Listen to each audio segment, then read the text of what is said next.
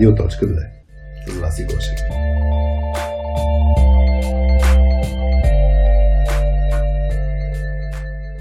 Здравейте, вие сте с Радио.2, без мама Васи Гошева, с мен Хари и днес с Диляна Домощиева. Здрасти. Здрасти, Хари.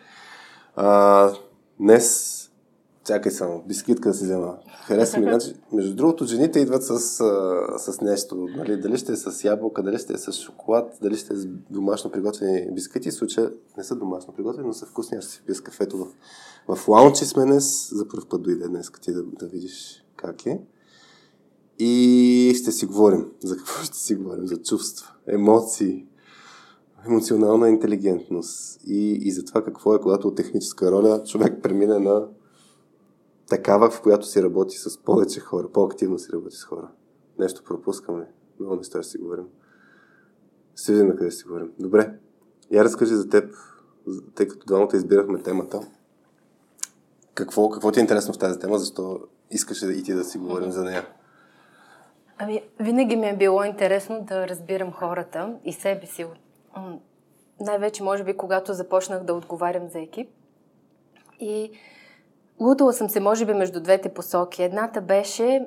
А, интересно ми беше, когато чета за категории хора. Нали? Едните хора са визуални, визуални, другите са тонални, дигитални или някои ги класифицират като тимплеери. Един ще е, може би, експерта, друг ще е говорителя на екипа, mm-hmm.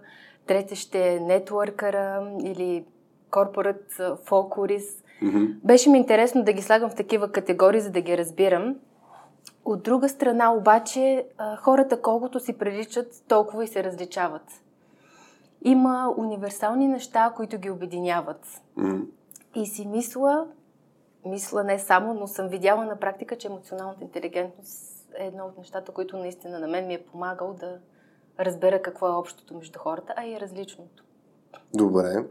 Тоест, аз, аз бях, между другото, в LinkedIn бях пуснал един пост, който не знам дали ще остане като заглавие. Има ли място за чувства на работа?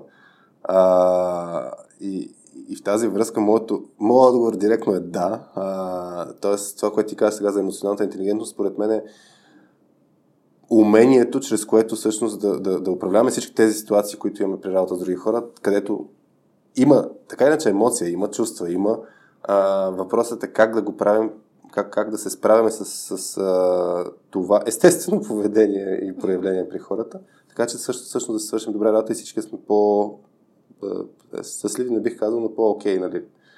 Разбрани. Разбрани. Разбрани ли сте ние? Да, това е интересно. Аз, аз ще тръгна между другото с един пример по отношение на... Чуя с кой пример да тръгна? За, като, каза, като каза разбрани. А, аз ще тръгна от един мой личен пример.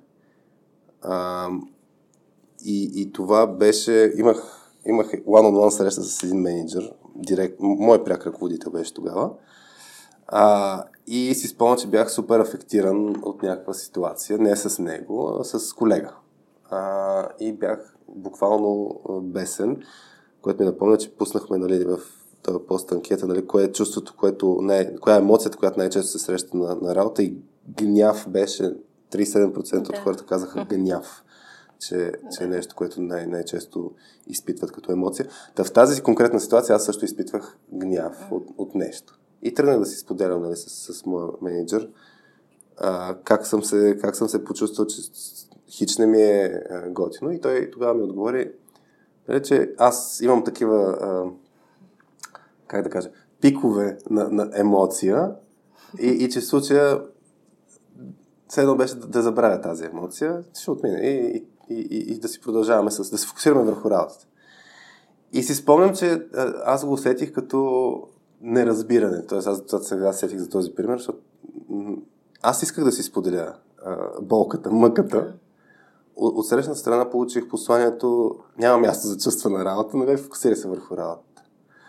И, и за мен а, днес към точно това ми е интересно да, да, да, да изследваме, както ти казах, нали, ние сме soft skills изследователи, а, от една страна има ситуации, в които чувствата могат да навредят на, на, на работа. От друга страна има ситуации като тази, която аз споменавам, където според мен, ако бях а, беше ми даден подиум да си изразя моето състояние, моите чувства, а, тогава щях по-лесно да се фокусирам върху работа. Да.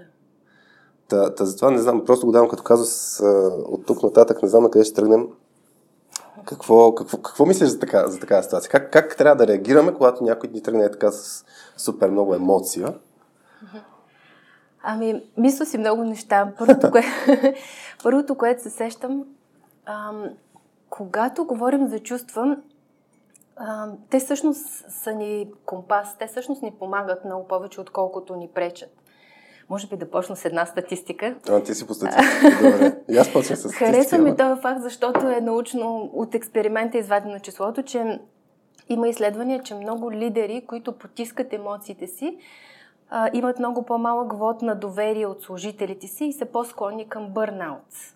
Добре. Има и друго изследване, което показва пък, че а, хора, лидери конкретно, не, точно, mm-hmm. не само хора. Не, не хора, лидери. Те не са хора. Тази част от хората, Добре. които са лидери, е, за тях е правено изследването и то показва, че лидери, които регулират емоциите не потискат, mm-hmm. а регулират, а, те имат повече доверие сред служителите си и не само това, служителите им от тяхна страна, пък те са по-способни и по-естествено се саморегулират. Тук подрегулират какво си има предвид? Че не ги изпускат и не ги потискат. Тоест не са в крайности, така ли? А, ще стъпя тогава една стъпка назад. Да почнем с някаква дефиниция, която да използваме работно добре. за емоционалната интелигентност. Добре, добре.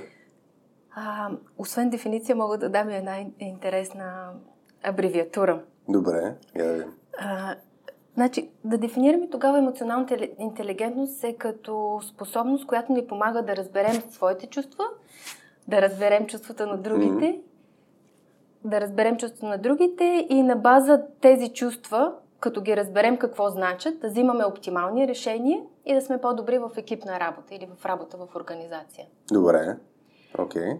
А, какво значи да разберем чувствата си? Тук е тая абревиатура, която аз много обичам. Рейн. Рейн като дъжд, така ли? Да, рейн като дъжд. А, какво значи да сме емоционално интелигентни и как да разбираме емоциите си? Mm-hmm. А, Р е за recognize, Добре. да разшифроваме, да разберем емоцията си. Mm-hmm. А е за accept, да приемем емоцията си. И е за investigate, да разберем защо я чувстваме тази емоция. Mm-hmm. И N е за non-identify, да не се идентифицираме с тази емоция. Добре, моля да го обрисуваме това с някакъв пример. С пример. Да. А, ако искаш хвана точно, точно тази, тази ситуация, която аз съм, съм бил. Тоест, recognize, в случая, да кажем, аз съм бил е, ядосан, в смисъл, да. ядосан съм в тази ситуация, че да. някой ме някой е направил нещо и аз не съм съгласен с това. А то каза беше, че акцепт, т.е. да я приема да приемам, че съм ядосан, така ли? Как, как, как се приемат, че съм ядосан? това, това не ми става Да. Ами, приемането да, да си го признае може... ли някакси пред себе си, да, ядосан съм. Защото нали, има разни техники, в които да. кажеш, особено като комуникираш с друг човек, да кажеш, в момента съм ядосан, тръгваш с, с, с, с това. Да. Но това пред себе си ли е или е за пред другия? Както ти е комфортно. Добре. Добре да кажа, примерно, шефа да знаеш, ядосан съм. най-вероятно няма да кажа става снимка. А, и Investigate е какво, ме, е какво е продиктувало това. Тоест, това аз го казах, може би, че еди кой си колега направи това, това и това и затова съм ядосан. Аз не съм съгласен да. с такова поведение. И, и non-identify тук какво? Да не, да не се обвързвам, че аз съм какво? Че ти си емоцията. За мен, може би, друг начин, по който да го кажем е, че няма положителни и отрицателни емоции. Важно е какво правиш с тях. То това е емоционалната интелигентност за мен. Да. В смисъл, добре, и но на Identify какво казва? В смисъл, да, да не си, да не си го като етикет. Аз, съм... аз не съм angry person, не съм да. човек, който е гневен. Да. Тоест в момента изпитвам да. гняв, ама аз не съм гневен човек по принцип. Окей. Okay. Но този гняв, а, той сигнализира нещо. Това е другото нещо, което исках да разкажа аз лично за емоционалната интелигентност, какво значи за мен. На мен ми е помагала да знайки емоцията, да разбере какво тя сигнализира. Mm-hmm. А, или втори, втори аспект, какво повлиява емоционалното ми състояние. Но за случай какво сигнализира? Гняв обикновено сигнализира гняв, фрустрация, ам, injustice, нещо, което не е честно. Mm-hmm. Ам, за тебе, може би лично, може би... Спрямо моя морален компас, да, това не трябва да се случи така. Компас, да. Добре. И, и какво правим? Окей, okay, т.е. Рейн, доколкото разбираме, е това да, да, да малко е свързано с себепознаване а, в контекста на емоции. И какво правим после? Какво правим? Защото, окей, okay, не съм, не, не съм нали, angry person, angry bird или каквото е там, не съм. А, и какво правим тази емоция? Тоест, а, ако го фанем на високо ниво като процес, как, как я използвам а, умело или как я регулирам, както казват това изследване? Ами, в конкретния случай явно няма да я използваш с фасилитатор, твой менеджер. А, другия не се получи. Не се получи. А, предполагам си бил опитал и с човека срещу тебе. Не, не опитах. Тогава със да. сигурност не опитах. И третия човек, с който можеш да опиташ е с тебе. какво, защо те е досало? Какво в ситуацията си намерил за несправедливо? Какво искаш да бъде променено? Mm-hmm. И каква е ролята на, то, на другия човек да бъде променен? И вече какъв е този човек? Може ли да участва в промяната? Би ли се съгласил на промяната?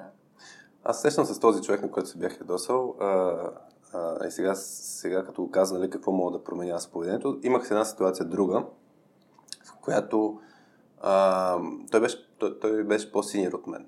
А, тоест, в един проект, в който участвахме, имаше повече влияние и контрол върху решенията, които взимаме.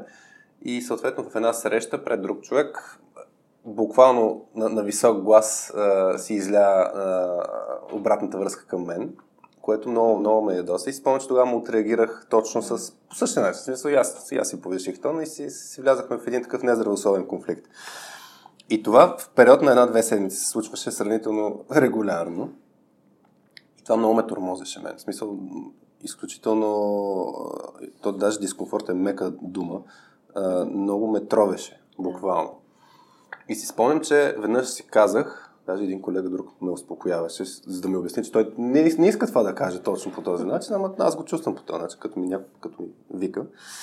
А, и си спомням, че веднъж бях решил точно това как, как променям себе си като реакция, че ще му реагирам спокойно, ще задавам въпроси. И бях очуден какво се случи. Нали, поредната среща, в която нали, на високото нещо се случи, и аз, ма с чисто любопитство и с такъв спокоен тон, го питам, а, примерно, не си съгласен, че това трябва да се прави по този начин ли? И си спомням, че с така два-три въпроси накрая човека си излезе. В смисъл, той се ядоса от това, че аз не му хващам а, тази неговата емоция и реагирам по спокоен начин.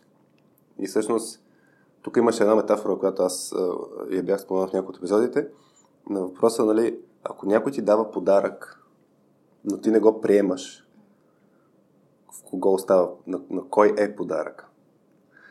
А, и, и в случая, нали, метафората беше с емоцията. Ако някой ми дава гняв, ама аз не искам да я взема. Не искам да го взема този гняв, той ще остане пак при човека. Така че това се сетих, като ми оказа сега с кой може да участва в, в промяната на, на, на, на поведението в контекста на емоция. А, добре. А, според теб, все пак, а, има ли място наистина за, за, за чувства, емоции? А, и, и, и защото ти каза всъщност, че то е хубаво, в новата ситуация е хубаво. Но защо? Защо е хубаво?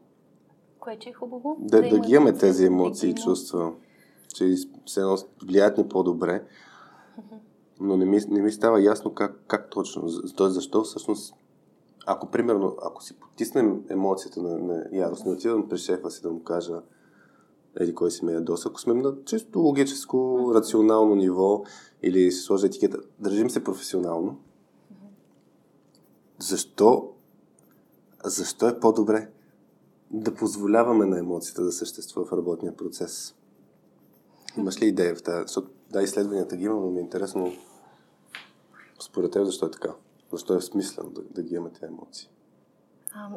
Хрумна ми една история да разкажем. Давай, давай, аз обичам с истории, наистина. преди това обаче, може би малко по-директно да отговоря на въпросите и след това ще иллюстрирам с историята. А, защо е хубаво емоция? Някъде бях чела, не мога да се сетя къде обаче, наскоро. Mm-hmm. Запомня го, защото предстояше разговора ни и реших да го кажа. а, някой беше казал, а, ако емоцията и умът ти казват нещо различно, вярвай на емоцията. Да. ам, на мен лично това винаги ми е помагало. Идва някоя емоция, изненадваме, но като пробвам да се питам защо я изпитвам, разбирам. А, историята, която исках да разкажа, ти ме питаш защо са полезни емоциите на работа. Mm-hmm. А, когато става за емоционална интелигентност, има един истински човек през 1884, а, казва се Финиас Кейдж, е работил а, като а, железопътен работник. Строяли са железопътни линии. Добре. И той, неговата работа е била да слага в скалата да прави дубки, да слага вътре барут Mm-hmm. и да го пали, да го удря с един кол и да го подпалва и така скалата гръмва. И това, което прави той обаче един ден, слага барута и без да иска удря пръта в камъка и така прави ска, а, искра. И барута се подпалва и пръта, който е 120 см дълъг, железен прът, 3,5 дебел и около 5 кг тежък, минава през едната му буза, през очната кухина и излиза от другата страна на черпа. Mm-hmm. А, човека си остава жив, отива сам до доктора. Даже му казва, е, е, това ако не е достатъчно работа. и успява да се възстанови, физически е абсолютно е, жив. А, живее значителен брой години след това. Обаче има една съществена разлика. Приятелите му казват, това не е Финиас Кейдж, не е човека, който беше преди. В работата си работодателите му казват, той винаги е бил усърден човек, добър работник, сега не е същия. Това, което той, в което се променя, е, че става по-арогантен, по-неуважителен към всички хора, прави планове и веднага и бързо ги сменя за нови планове. Тоест не може да остане фокусиран, не може да действа по план.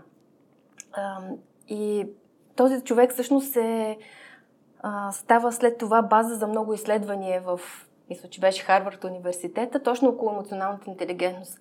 Те установяват и физиологическата причина, как работят емоциите и защо ни вършат работа.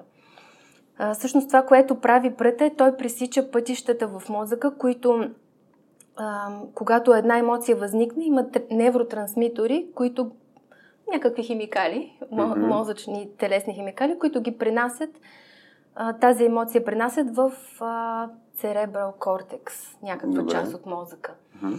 И това, което всъщност пръта прави е той да пресече пътя на тези емоции и а, да стигне към този, тази част от мозъка, церебрал кортекс, която отговаря за преработване на емоциите, за преценка и за планиране.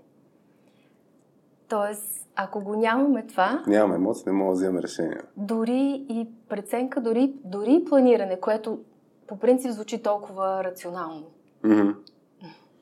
Да, то, в мозъка, в мозъка са толкова... Не, все още нали, много, много неща са неясни и са толкова навързани. Добре, т.е. всичките а, IT хора, дето сега а, ни, ни слушат, си казват, а, нали, а, всъщност да, логическото нещо е много вързано с емоция. И то, аз тук ще го добавя, тази, тази история частично не бях чувал, не бях чувал преди историята, всъщност, как се случва това с, с пръта, така че ми беше много, много любопитно. А, но, но всъщност много хора казват, нали, еди кой си не е толкова емоционален. За мен всички сме емоционални, въпросът е как изразяваме емоцията си. Нали, има, има крайности, в смисъл има, има разни крайности, в които наистина човек може да не изпитва някаква емоция, но това са нали, изключения от, а, от, от правилото. И, и въпросът е точно, че много хора просто не изразяват емоцията си експресивно, нали, бурно, така че всички да разберат около него. Те изпитват всичките тези неща, просто привидно, нали, покер фейс има някакси, нали, че не мога да разпознаеш точно какво, какво чувства. И това, което ти каза, всъщност е, когато има разминаване между невербалния език и, и, и това, което казваме, обикновено невербалния език е нещо, което казва истината, освен ако не сме супер опитни лъжци, което мисля, че малко хора сме. И, и, и тук всъщност да хващаме момента с а, взимането на решения и имаше един коментар в, в Facebook групата ни Soft за IT хора, където бях писал пак това с а, въпросник за, за емоцията. Там имаше коментар, че а, ако им, че чувствата изместват а, че може би изместват фокуса от трезвата преценка. Тоест, при взимане на решение, нали, ти тук ще да нали, каза пример, в който ако нямаме емоция, може да ни е трудно да, да вземем решение, да планираме, да, да преценим някакви неща. И също време го има това като понятие, нали? А, остави чувствата на страна, за да може да вземем решение, нали? да преценим да. трезво нещата. Нали? Има, да. има, има този баланс а, и хората наистина си го представят. Чувства и емоции са от едната страна на, на една везна, от другата страна е рационално логично. Mm-hmm. Това, това е нещо, което повечето хора си представят като метафора. И мен ми се струва, че не е напълно вярно. А, и също времено има наистина ситуации, в които а, то на, на английски ми идва, нали, че uh, clouding your judgment, нали, точно, че, че емоциите могат да ти, да, слот, да, да ти замъгляват преценката, да, да не мислиш трезво. А, и и тук ми е интересно да, да, да, да хванем. Според мен е така. Тоест, ако имаме високо ниво на емоция, ще, според мен има голям шанс да имаме много тесен фокус върху нещо и да изпуснем някакви неща, които не виждаме, за да можем да вземем точно правилно решение. А, и, и затова има разни нали, поговорки, утрото е по-мъдро от вечерта. Примерно. да, да. Защото при високи ниво на емоция, мисля, че Марто Константинов също беше писал нали, как, това ще го засегна като въпрос, как изпитвайки една емоция, то променя начина, по който ние възприемаме дадена информация и чуваме нещата по много по-различен начин и преценяваме нещата по по-различен начин. Така че според теб може ли наистина да емоциите пък да ни влияят негативно за, за взимане на правилно решение? Защото има, не взима емоционално решение, като послание се чува също, не взима емоционално решение. Много ми харесва това, утрото е по-мъдро от вечерта. Винаги съм се старала да го използвам. Може би не винаги съм успявала. Да. Да, твой въпрос е дали емоциите ни пречат да взимаме правилно решение. Ами аз мисля, че отричането на емоциите е същото като потискането на емоциите. Mm-hmm. Това, че ти ги отричаш и ги криеш, не значи, че те не са там. Добре. И може би по-правилното тук е да ги регулираме. На мен ми помага точно това. Утрото е по-мъдро от вечерта. Ако на момента се усещам фрустрирана или тригърнат, преди, в смисъл, няма проблем да използваш. Предизвикана, потикната, да, да. Да, ако Тригърната момент... е хубава българска дума. Хубавата българска дума, да. контекст, мисля, че няма, ще ни позволят хората. Знаем, че има много, които са за само български язик, ама така ни идва в момента. Да. Та, тригърните, тригърнати сме. Ако в момента съм, да, настъпана. Да. Ам, така най... Ако наистина не мога на момента да мисля трезво, винаги гледам да го преспя. Mm-hmm. Но това, което се сещам, може би ще е интересно да разкажа, когато си говорим за нали, как да го постигнем така, хем да не ги потискаме и отричаме емоциите, хем да ги използваме. Mm-hmm. Ам, много често емоциите, емоциите, както дадахме вече пример, сигнализират нещо. Ам, какво, например? Освен, че сигнализират, те повлияват решенията ни. И ако това го знаем, няма нужда да ги отричаме и да ги изчакваме да се махнат. Ще дам няколко примера. Ам, дадахме вече с гняв, ам, с гордост, примерно. А, много често гордостта може да ни помагне, когато човек е спечелил някаква награда и е горд. Това му помага да увеличи самооценката си, да се чувства по-мотивиран да прави неща, с които да се доказва, с които да е полезен. А, в друг контекст пък гордост от екипна работа. Това също помага за сплотеност и за по-добра работа в екип. Mm-hmm. Ам, какво друго мога да дам за пример като сигнализиране? Ам, страха, примерно, в много често страх, в, когато даваме фидбек, примерно, това е страх. Той сигнализира пък, че има някакъв риск или сме изложени на vulnerability. Уязвимост. Или сме уязвими. Да. Ам, сигнализира ли ни това, какво значи страха, вече знаем какво да направим. Mm-hmm. Ако усетим, че сме уязвими или че рискуваме нещо, ще го адресираме с човека или ще направим така ситуацията, че да работи за нас. Да. Тук, тук като каза уязвимост, а, и после, нали, може би ще се върна пак за, за решението, но а, у, уязвимостта, ако хвана разни модели за, за ефективни екипи или за силни екипи, такива, които наистина а, са сплотени и вършат работа, имат, имат приятелски, да, не приятелски взаимоотношения, да, да, не се хванем тук за, за думата приятели, но а, хората се чувстват окей okay като среда и също време постигат резултати заедно. И а, няколко модела показват, че в основата си е тази психологическа сигурност или среда на доверие, по друг начин казвам, това различни модели, различни акценти но има го момента на това да не изпитваш страх от това да си уязвим пред другите, да не изпитваш страх да влезеш в конфликт с другите хора и, и всъщност а, изкуствената хармония, която много често се наблюдава в някои екипи, където няма емоция толкова много изявена, е сигнал всъщност за, не, за, за дисфункция на екипа. Тоест този екип не е чак толкова силен, защото не успява да използва емоциите на отделните хора. И всъщност, когато, когато слагаме една маска на, на работа и си махаме емоциите, ние не сме същите, каквито сме в къщи. И като не сме същите, като сме вкъщи, изведнъж се получава точно а, елемента на а, аз не съм спокоен да, да, да рискувам, защото имам страх, че някой ще ме посочи. Аз не съм спокоен да си споделя някакво нещо като информация, защото това ще се, аз ще се оголя пред другите и, и другите ще се възползват от това нещо. Дали, примерно, няма да се развия кариерно, дали а, нещо друго ще се случи негативно за мен, но е това, това чувство на, на, на страх води до не, непродуктивни екипи. И, и за мен, нали, ние последните няколко години, като работим с екипи, едно от е, постоянните послания, които даваме на екипите, опознайте се като хора. Да. А опознаването като хора е свързано с уязвимост и е свързано с това да, да споделяш. И което е свързано с вътрешния свят, който не е професионален и е много повече свързан с емоция. Това просто го навързах от това, което ти, ти, ти ми сподели за, за страха. А иначе, друг елемент, който хванах, беше това с нали, че емоцията е нещо не, не, не, неутрално, защото да ти даде някой пример за как гордостта може да е нали, положително нещо. И също време, ако човек е много горделив, като му дадеш Примерно на мен ми се случва, надявам се да, е, да, да успявам повече да се справям с тази ситуация, но като имам идея, която много ме кефи, и като се споделя, и някой като ми каже, това няма да стане. И, и тук въпросът е как аз възприемам това няма да стане. И, и хората, които имат по, по-изразено, по-изразена горделивост, биха го усетили като насока към тях като личност, а не като... И това може би се навърза с нарейн, нато, нали? Някой ми каже, тая идея няма да стане, аз дали ще го кажа, а, аз съм твърде горделив човек и не мога да възприема, че моите идеи не стават. Нали? Или е, тази идея наистина може... Самата идея, тя не, не съм аз. Самата идея може да не стане.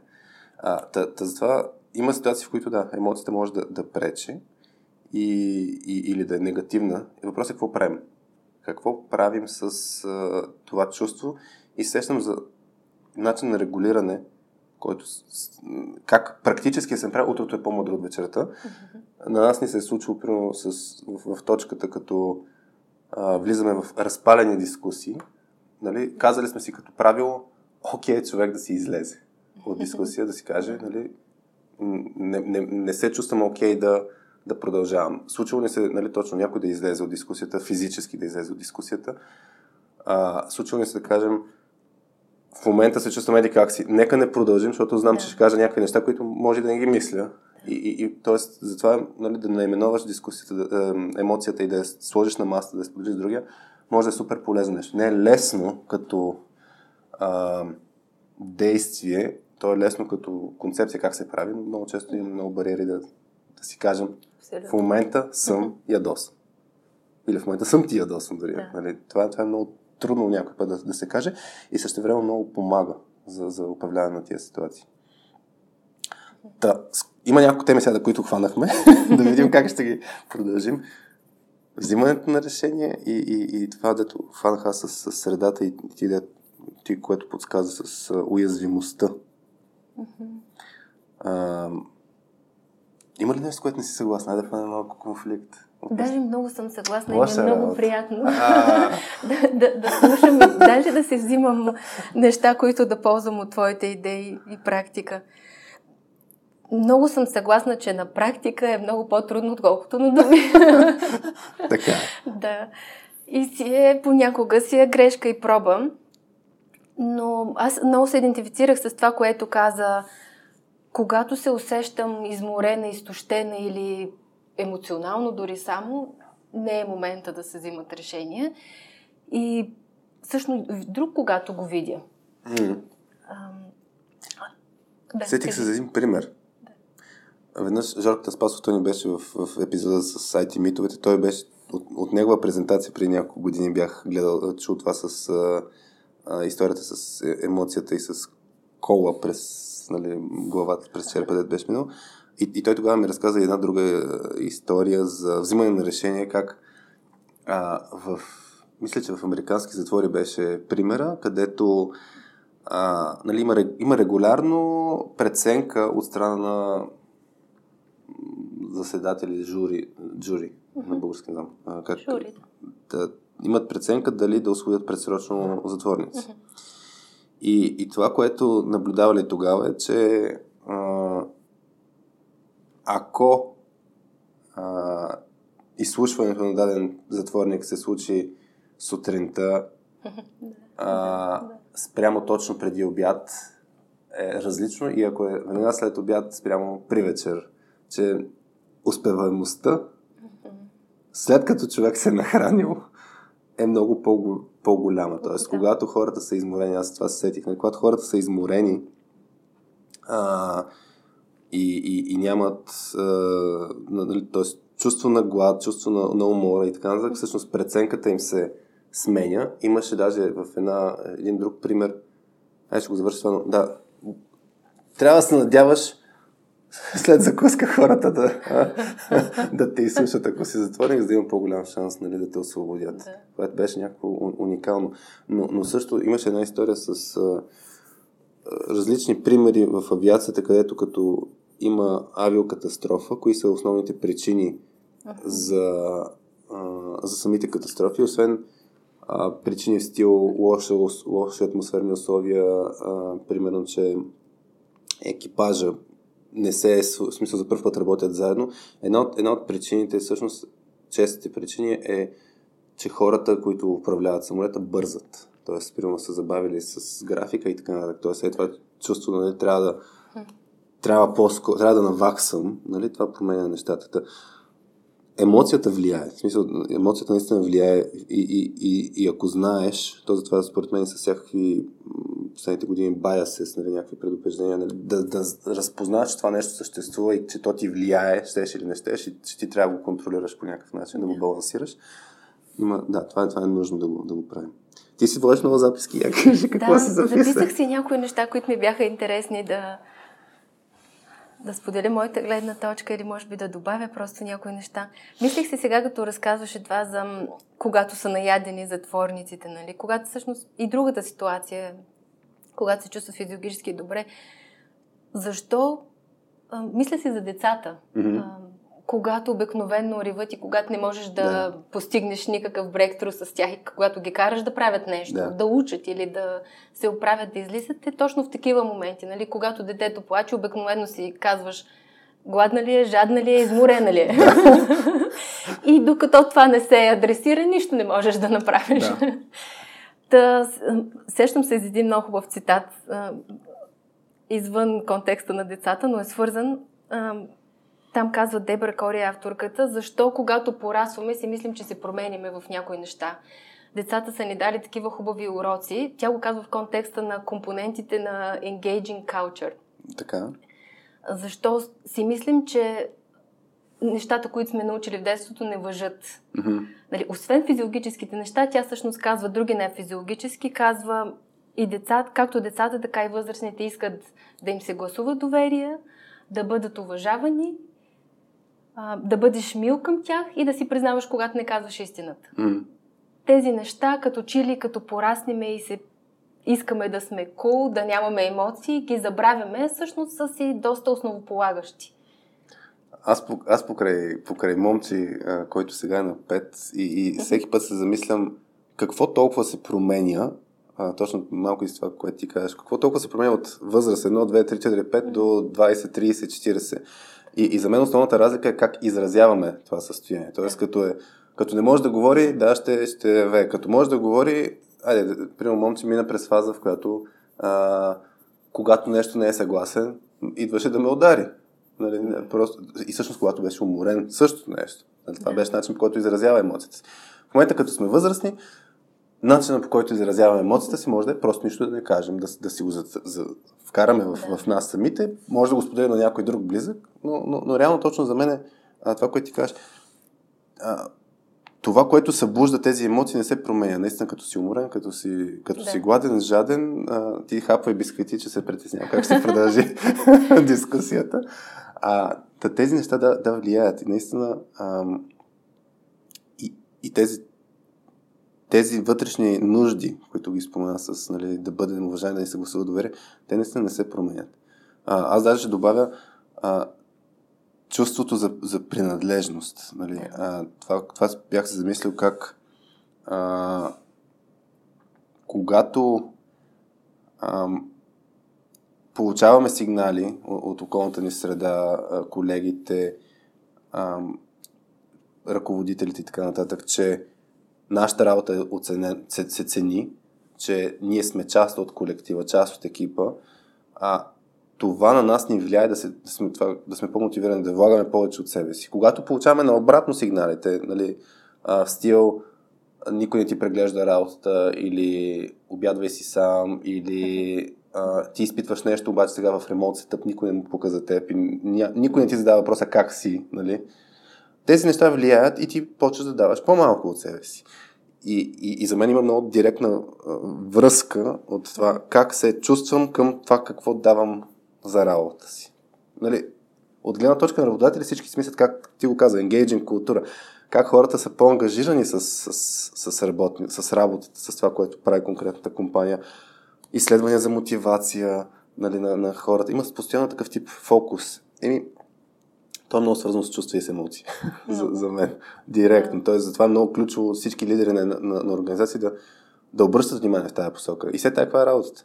Мисъл, да, дали правим железопътни линии или пишем софтуер, хора сме и, и въпреки, че въпреки, че много IT хора имат фокуса върху а, техническата част, за, за мен точно това е, че преминеш ли от чисто техническа роля към роля, в която имаш много повече взаимодействие с, или повече people, казва си, така ще го кажа, е тогава трябва да имаш това умение, което ти каза за, за емоционалната интелигентност. Да използваш тези емоции в полза на всички.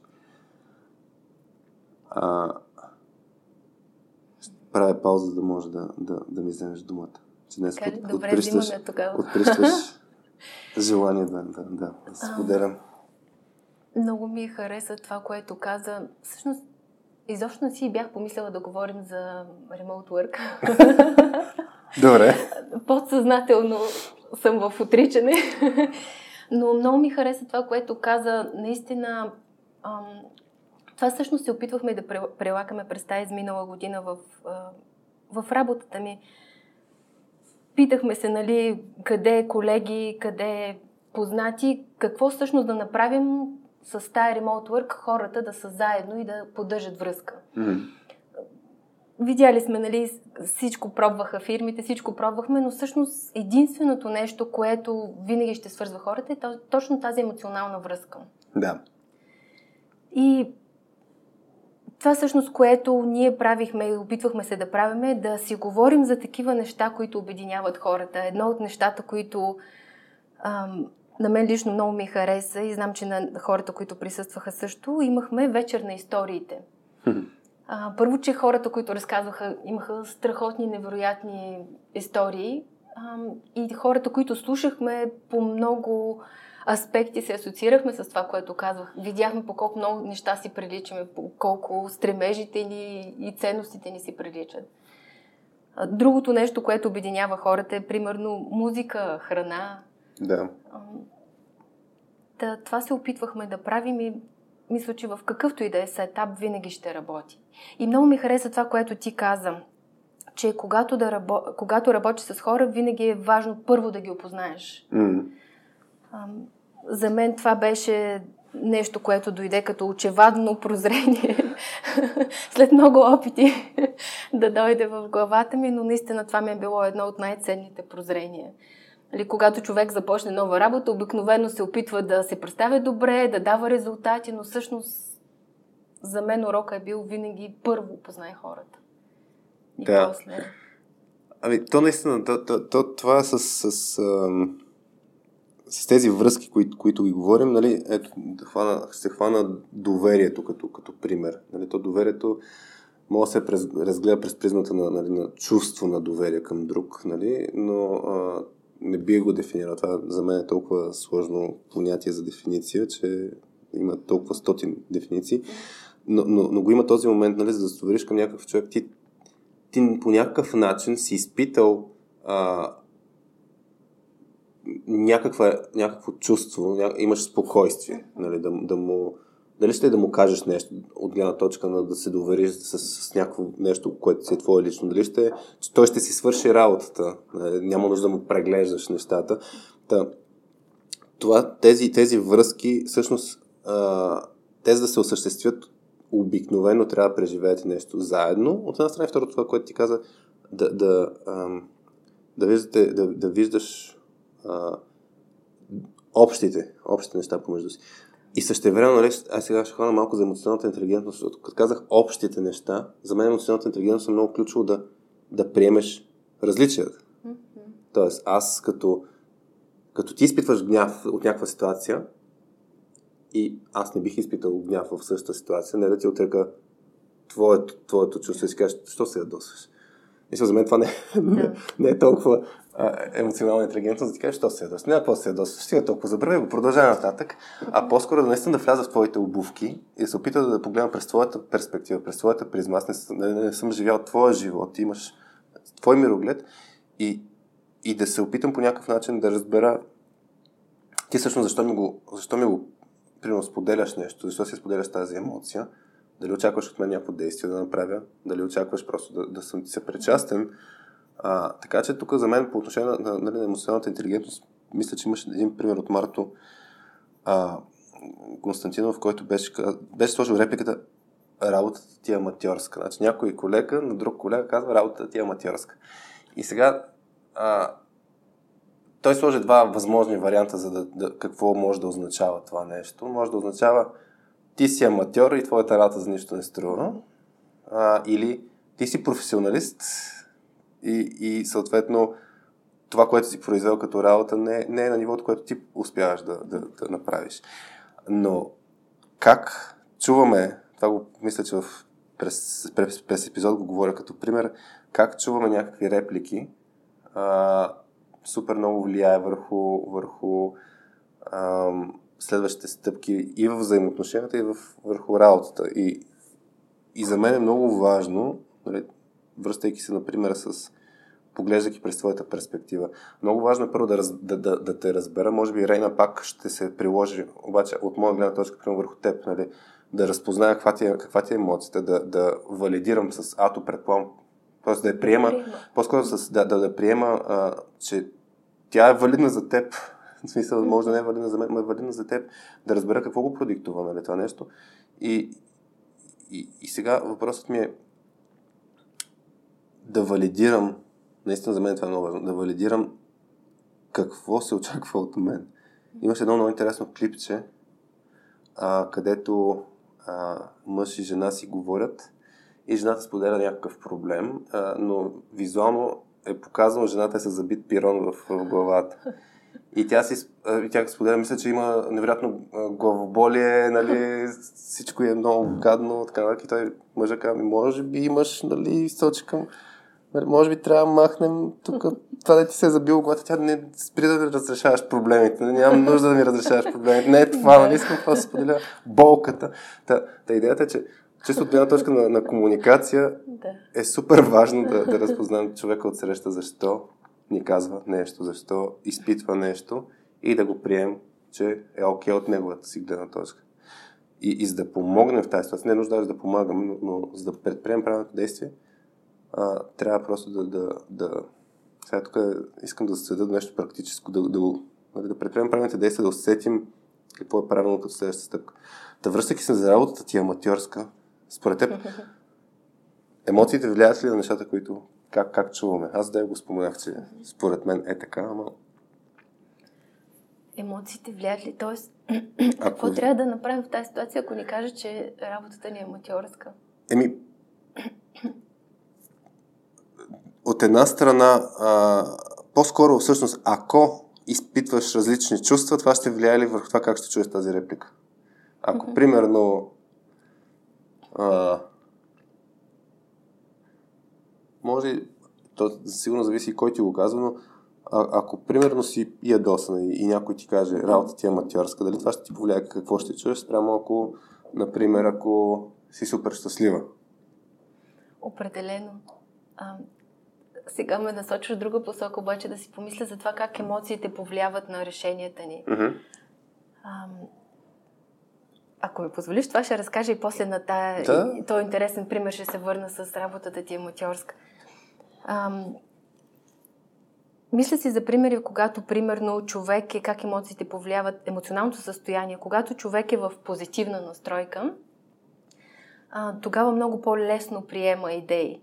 А, сигурно си забелязал, че ако някой ти прави презентация и тя е забавна, има хумор вътре, тогава някакси по-леко, особено ако консултант, по-леко приемаш идеята или предложението да работите заедно.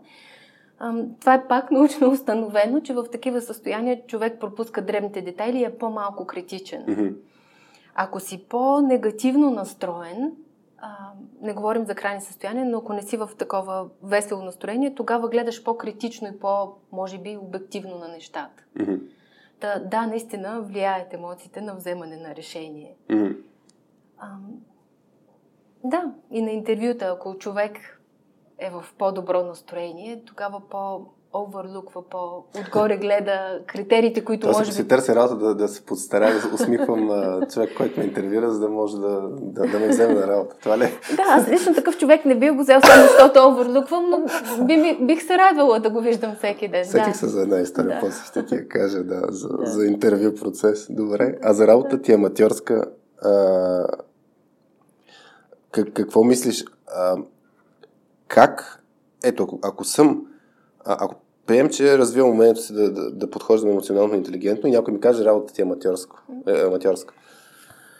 Тук опираме до една друга тема, която Добре. също ми е голяма страст и на тебе знам за даване на обратна връзка. Добре, те са за мен толкова свързани с емоционална интелигентност. Нали? Да. да. Ами, за мен първо това, ако трябва да говоря като човек, който приема обратната Мгм. връзка в случая, за мен това си е чиста observation. Добре. Ам, и да, както ти сам каза, каква е всъщност дефиницията на аматьорска? Аматьорска спрямо преди или е аматьорска по най-низкия възможен начин? Да. Та аз би го приела точно с тая с този рейн, с този начин да го... Със сигурност бих се фрустрирала, ако ми кажат, че работата ми е аматьорска. Първата ми емоционална реакция би било това, но после бих се замислила всъщност какво ми казва този човек, нали? Мгм. Това той го наблюдава, измерил ли го е и спрямо какво го е измерил. Добре. Тук се сещам всъщност за една, за една техника за а, негативно изследване, мисля, че се водеше на български. Т.е. ако някой ти каже, отправи критика а, и ти го зачекваш с това, какво означава аматьорска. А, и ти можеш негативното нещо, като го поемаш, да, да отреагираш с изследване на, на негативния елемент.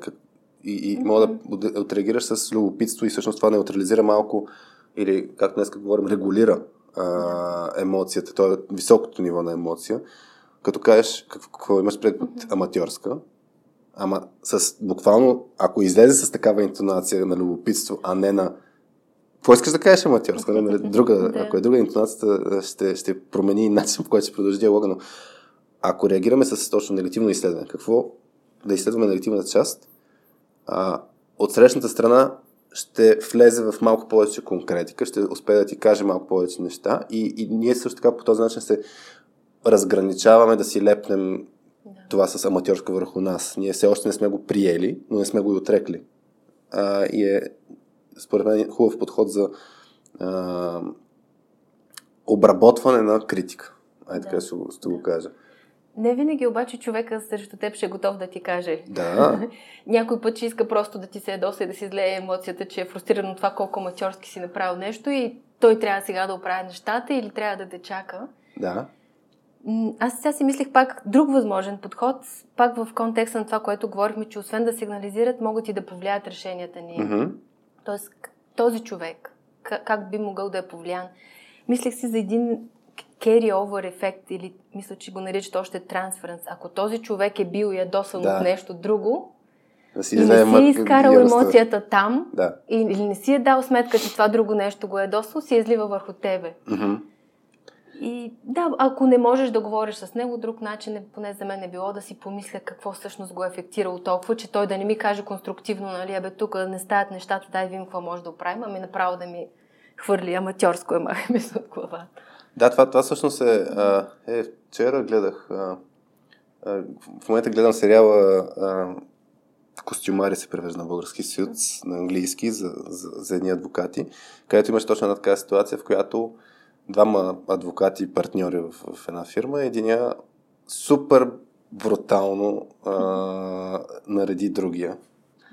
И, и този другия ходеше на, на, на, на терапевт по принцип и си споделя, че за пореден път онзи не е доволен и така нататък. И, и психотерапевтът му каза, за първ път си мисля, че проблема не е в теб, не си ти не си направил нищо, ами другият човек има нещо, той изпитва някаква емоция и просто си я изразява върху теб. И, и това, което казваш, всъщност е много, много вярно. Много често а, хората преливат една емоция от една ситуация в друга ситуация. А, и, и, и за това е много важно ние да разпознаваме с каква емоция човека влиза при нас. Дали да. ние сме продиктор, т.е. какво е тригера, нали, пак хубавата българска дума, какво, какво предизвиква тая, какво е предизвиква тази емоция. Защото, нали, ако правим това, с Рейн, ако Ая, нали, и, и, и, то не е, като инвестигираме, нали, ако не сме ние причината, тогава можем да разграничим емоцията, която, с която е дадена от информацията, с която е дадена, нали, това observation. А, и, и за мен, между другото, друг, друг подход, който сещам за този тип ситуация, работата ти е аматьорска, ако ти я казвам по такъв начин, а, можеш да, да тръгнеш с а, м- от една страна изразиш ти как си се почувствал, а, от друга страна мога да кажеш да, да споделиш наблюдението как ти се струва, че другия се чувства. Тоест да кажеш, изглеждаш ме гневен, примерно, или изглеждаш а, разочарован. А, и, и по този начин, като, като просто лейбълнеш емоцията на другия човек, му даваш подиум да, да, той да ти разкаже малко повече. И, и, и това пак, нали, то, то е лесно на, на принципно ниво. Ето, кажи каква е. Аз съм го правил. Сещал съм се има ситуации, особено с близки хора, когато ми реагират супер негативно, аз се чуя защо на мен, за смисъл какво толкова съм направил. За мен, нали, е, типична ситуация, за един изглежда дреболия нещо, за други изглежда много голямо. Да. И, и изнъж uh-huh.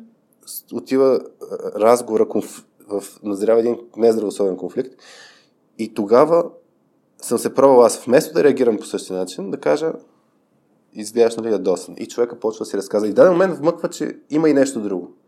И в момента, в който тръгнеш да изследваш това другото нещо, човека почва да се успокоява и ти даже не си се фокусирал върху как ти е казано нещо. За мен това е много важно. Всичките тия техники за емоционална интелигентност, според мен, има, а, измества фокуса малко, за да не го, за да не реагираш а, идва ми емоционално, нали, да кажа, за да не реагираш емоционално, за да не реагираш първично, първосигнално, а да реагираш по някакъв ам, по ам, разумен за ситуацията начин. Много ми хареса, че даваш примери от личния живот, защото да, на мен са ми помагали също, да. И това, което съм забелязала също единственото нещо, че обикновено трябва изчакване, за да можеш да си говориш с другия човек, обаче винаги помага. И другото, което се сещам, всяка ситуация има двама човека. Mm-hmm. Сещам се за много хубав пример когато са ми крещяли, така. че не съм права, че това не е трябвало така да се случи, защото Еди кой си казал какво. Така. И аз казах, чакай, много добре знаеш от семейните си отношения, mm-hmm. че във всяка ситуация са замесени двама човека. Mm-hmm. И е хубаво първо да седнем тези двама човека, да си изясним нещата и ако не можем... Mm-hmm. Е, е, е, това ми е много интересно. А, как тук, тук имаше, не знам дали си гледал емоционалния атлас, Atlas of Emotions.com, мисля, че беше, където точно това, което ти казваш като реакция, не ми се струва като, пър, като първична реакция, нали, да кажеш, чакай малко, дай да седнем. Мен ми се струва, че обикновено, ако има високо ниво на емоция, по подразбиране ще реагираме по друг начин. И, и, и, и всъщност за мен емоционалната интелигентност е с практика, с много практика, да, да се натренираш, да реагираш по някакъв начин, който ти искаш, а не който ти идва отвътре. Всъщност аз не реагирах. Първата ми реакция не беше толкова регулирана. Първата ми реакция беше и аз с не особено спокоен тон да кажа чакай, чакай, така ли действаш с семейството си? И тогава ответната реакция беше, усмихна се човека и тогава вече можехме да говорим. Тогава знаех, че можем да говорим. Ако не беше се усмихнал, може би щях да спра и да пробвам друг път. Ага. Това, това, да, това.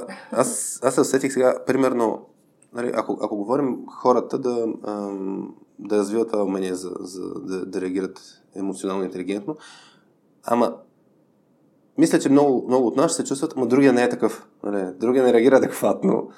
А, и, и какво правим в ситуация, в която точно другия за нас не подхожда окей. Okay. В то е а, подхожда агресивно или подхожда необмислено и така нататък, а пък от нас се очаква да реагираме емоционално интелигентно, що пък, нали, и, и се зачудих, нали, каква ми е ползата на мен да реагирам а, адекватно, пък другата страна да не дава нищо от себе си.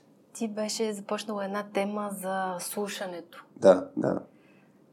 А, мисля си, че когато другия човек е стена... да, добре, много хубаво дефинира. Единственото, което можем да направим, краткосрочно или дългосрочно, е да го изслушваме. Добре. И тогава можем да разберем много за ситуацията, за него и ако той не подлежи на никаква промяна, тогава можем да видим ние какво можем да направим, защото в крайна сметка това, което със сигурност можем да променим е нас себе си. Mm-hmm. За другите никога не е сигурно. Няма контрол, да. Да, а и трябва ли да променим другите. Но да, да го изслушаме и да видим на къде върват нещата. Добре, т.е. съвета случай, ако се срещате с стена, слушайте, без, без да, да т.е. да не тръгваме като булдозери да решим стената. Сещам се за много хубав пример. Разкажи, Пак, да. а, нещо, с което, в което съм си удрила главата и много ми е помогнало, когато съм го прозряла.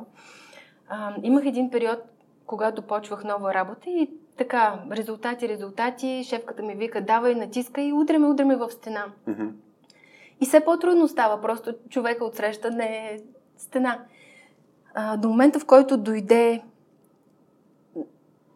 човек, жена, ментор, която разказва ми същата ситуация, очаквам същата реакция. Тя да ми каже, давай, натискай, трябва ни резултат. Тя ме изслуша най-внимателно и ми каза, просто им дай каквото искат. това ми беше, може би, най-големите прозрения. Мисля, че това е първата стъпка. Аз това, което го каза, сега сетих някаква статия, бях чел за м- някаква менеджерка в е, сега някаква голяма а, а, компания беше нещо дизайнерско ориентирано, креативно ориентирано, а, където даваха пример точно с някакъв човек, който супер много се е развил в компанията и едно от нещата, които давах като акцент беше точно този момент на, на слушане. А, не, не толкова да, да убеждава други. Даже нали, стандартният въпрос, който хората ги вълнува е как да убедя от срещната страна в нещо. Mm-hmm. И е супер парадоксално звучащо първоначално, като кажеш съвета и слушай го. Mm-hmm. Нали, не се описва да го убеждаваш. Mm-hmm. И, и това много често е, е ключа към, към, към yeah. срещната страна. Към... Да, всяка, всяка стена си има врата. Има и ключ. Въпросът е, че като се пробваме да го отворим с, с, с, с сила, не стават нещата. Просто трябва да, да, да чуем човека какво ни казва и, и да го разпознаем. И всъщност, то това е, за, мен, с като се работя с стени, това е основният проблем. Как ние да оставим за момента на страна как ние сме се почувствали да. от начина по който ни реагира, защото ние имаме очаквания. Сега ще му кажа това, той ще направи нещо друго. Ма той не прави нещо друго, той не реагира по същия начин. Ние да. си ядосваме, пробваме по различен начин. Така, и, и даже ние на обучение много често това, това коментираме за, за, за разрешаване на конфликтни ситуации забрави за миг, ама за миг, нали? не просто да зарежеш какво ти мислиш и как ти се чувстваш, но зарежи го за момента и как ти как краткосрочно влез в режима на а, слушател, да, да се опиташ наистина да разбереш човека от среща и това ще, това ще ти позволи да намериш общото решение, което ще е окей okay за двамата. А, аз се сетих за някакъв пример. А, само да видя. И преди малко нещо говорихме и ми избяга. Няма значение. А, Сещам се само за, една, за един пример, като си говорим за, за чувството. Имахме един, едно обучение с менеджери при няколко години, където а, давахме, като си говорихме за обратна връзка, сетих, давахме модела за даване на обратна връзка XYZ или на Хаим Гинот е той. Даже мисля, че го има като пример в книгата Емоционална интелигентност, където като искаш да дадеш обратна връзка, нали казваш трите стъпки, ще го илюстрирам за който не го знае. А, иначе на softskillspills.com, нашата платформа, го има а, примера за тези, които искат да модела, за тези, които искат да тренират даване на обратна връзката. Три стъпки е, хикса е а, да, да, да кажеш а, поведението, което, да сложиш фокус върху поведението, което а, не ти е окей okay, или ти е окей, okay, зависимост от това дали е позитивна или негативна обратна връзка. Второто е как те накара да се почувстваш и третото нещо е решение. И като го разказахме този модел, ние, нали, втората стъпка Y, ам, акцента е не само чувствата ми, импакта, защото може да има импакт върху работата, не е задължително върху как ние сме се почувствали, но в оригиналния си вид е, когато направи X, ме накара да се почувствам Y, ще мисля да беше направил Z. И, и тогава менеджера, който, един от менеджерите на това обучение каза, чакай, чакай сега с това с чувствата, нали? А, буквално беше, както си говорихме, няма място за чувства на работа. А, и влязахме тогава в 5-10 минути дискусия а, за това има ли нужда от чувства, няма ли нужда от чувства. А, и мисля, че не, не успяхме да го убедим тогава не, не, не, и, и като цяло не ни беше това целта да го, да го убеждаваме. А, но след няколко сесии, това, което се случи, м- като всъщност няколко месеца по-късно ни бяха дали обратна връзка. Че екипите по този менеджер са се променили тотално, защото изведнъж този менеджер е обърнал внимание върху човешката част нали, на, на, на екипа, не само върху резултати и работа. И, и за мен това е много, много ключово за ако си лидер, нали, баланса между хора и, и ам, работа и резултати а, да не се приема като или-или, а се приема като и двете могат да бъдат постигнати. И всъщност а, е този момент с, с, с чувствата. Няма, няма, няма, няма нещо лошо в това да се говори за чувствата, защото импакта между другото много често е чувство. Нали? Аз ако направя някакво, ако взема някакво решение и това а, разстрои някой друг, а, е много важно да го обсъдим по някакъв начин. И сега се сещам за един пример, за друг пример. И малко искам да отида фокуса върху негативната част, защото само си говорим нали, колко е хубаво да се говори за чувства. Но, но сещаме един пример за а, крайността с твърде много споделяне на емоция и на чувства. А, имаше един екип, с който работихме, в който един човек а, споделяше, по смисъл, създаваше атмосфера в екипа на тъжни чувства, на, на негативна емоция, защото човека си преживява различни неща и това го споделя с минимален филтър до колеги. И, и това, нали, ние, ние, аз, аз би го класифицирал като а, така наречената гнила ябълка от а, едни изследвания, така, нареченото, така наречения Йори, като магаренството Йори, защото в момента, в който имаш човек в екип, който е меланхоличен, супер, нали, внася тъжни чувства и така нататък, това влияе на целия екип. Нали, малко по малко хората изместват фокус, почват да си говорят нали, само за лични неща, почват да се чувстват тъжни, продуктивността спада, опитват се да се успокоят един друг. И нали, много често за гнилите ябълки се дава пример за някой, който е супер негативен, който само се кара и така нататък, но, но това за мен е също не знам колко често срещам, но, но достатъчно срещам случай, в който някой, който няма толкова много филтър върху емоцията си, влияе на целия екип. А, и, и, и тук това, това се сещам като казус, който ми е интересно. Мисля си, че много хора, хипотезата ми е такава, че много хора за това казват, че няма място за чувства на работа, защото се разводняват дискусии, измества се наистина фокуса да. върху какво ще правим. Нали, някой като почне да се споделя вчера какво му се случило, не какво му се е случило. Да. Аз съм много за тези неща. Въпросът е къде са границите. Нали? Да. И, и тук ми е интересно да, да споделя, защото говорим за регулации нали, на, на, на тези емоции и чувства, да не сме в двете крайности. И според мен този пример, който даваме в другата крайност, нали, където твърде много се споделя. Ами тук пак, може би, решението е чувствата. как така? Чувствата на другите. А. В крайна сметка, нали, ам, има някакъв баланс. Ам, едното е ам, за какво сме там, нали? Ам, това ли е мястото да споделяме точно тия чувства или когато излезнем на побира. Mm-hmm. Ам, и това са чувствата само на този човек, нали? В случая и в работа, и в лични взаимоотношения става въпрос за двама човека. Винаги са две страни. Дали са двама човека, винаги са две страни. Mm-hmm. И може би това е разковничето, да се намери баланса. Тоест, какво и другите могат да споделят мъката ли е решението или? Ами, може би много хубав разговор бях слушала от точка 2 с Вели, да поставим граници. да. да. Точно да. това е, нали, за да са комфортни двете страни. Това ли е работата ли е мястото, в което трябва да отделяме толкова време за чувства, които в конкретния случай не ни вършат работа за вземане на решение. Mm-hmm. А, и ако все пак нали, този човек е ценен за нас, като приятел, като колега, има други места, на които да ги адресираме и доколко трябва да ги адресираме, нали? mm-hmm. за да са и двете страни. Добре, значи да, който не е слушал епизод 16 с Вели Гетова, да го направи, там имаше един интересен инструмент, точно за този баланс, който сега говорим, доколко, доколко е смислено да се споделя, доколко не. Другото, което ми каза, беше интересно предния пример за доколко чувствата ще ми припомниш ли? Менеджера, който казва, че няма място за чувства ли? Този пример? Менеджера, който казва, че няма място за чувства, да. Исках нещо да споделя там, но ми е излезна от ума. Нищо, продължаваме, ще се сети. Добре. Ти имаш ли някакво... Значи за хората, които ни слушат, а, Диляна има четири листа, не знам дали са от двете страни. Brain dump. Brain dump с, с записки и аз се опитвам да надникна да видя... Къде... Повечето от нещата, които си казахме, дори не са тук. Значителна част. И, и, и, има ли нещо, което да, а, да искаш да сложим фокус сега, което те... А, аз даже бих го обърнал през призмата на... На мен са ми интересни два, две, две типични ситуации. Едното е IT хора работят с други IT хора, така или иначе има намесени а, емоции, т.е.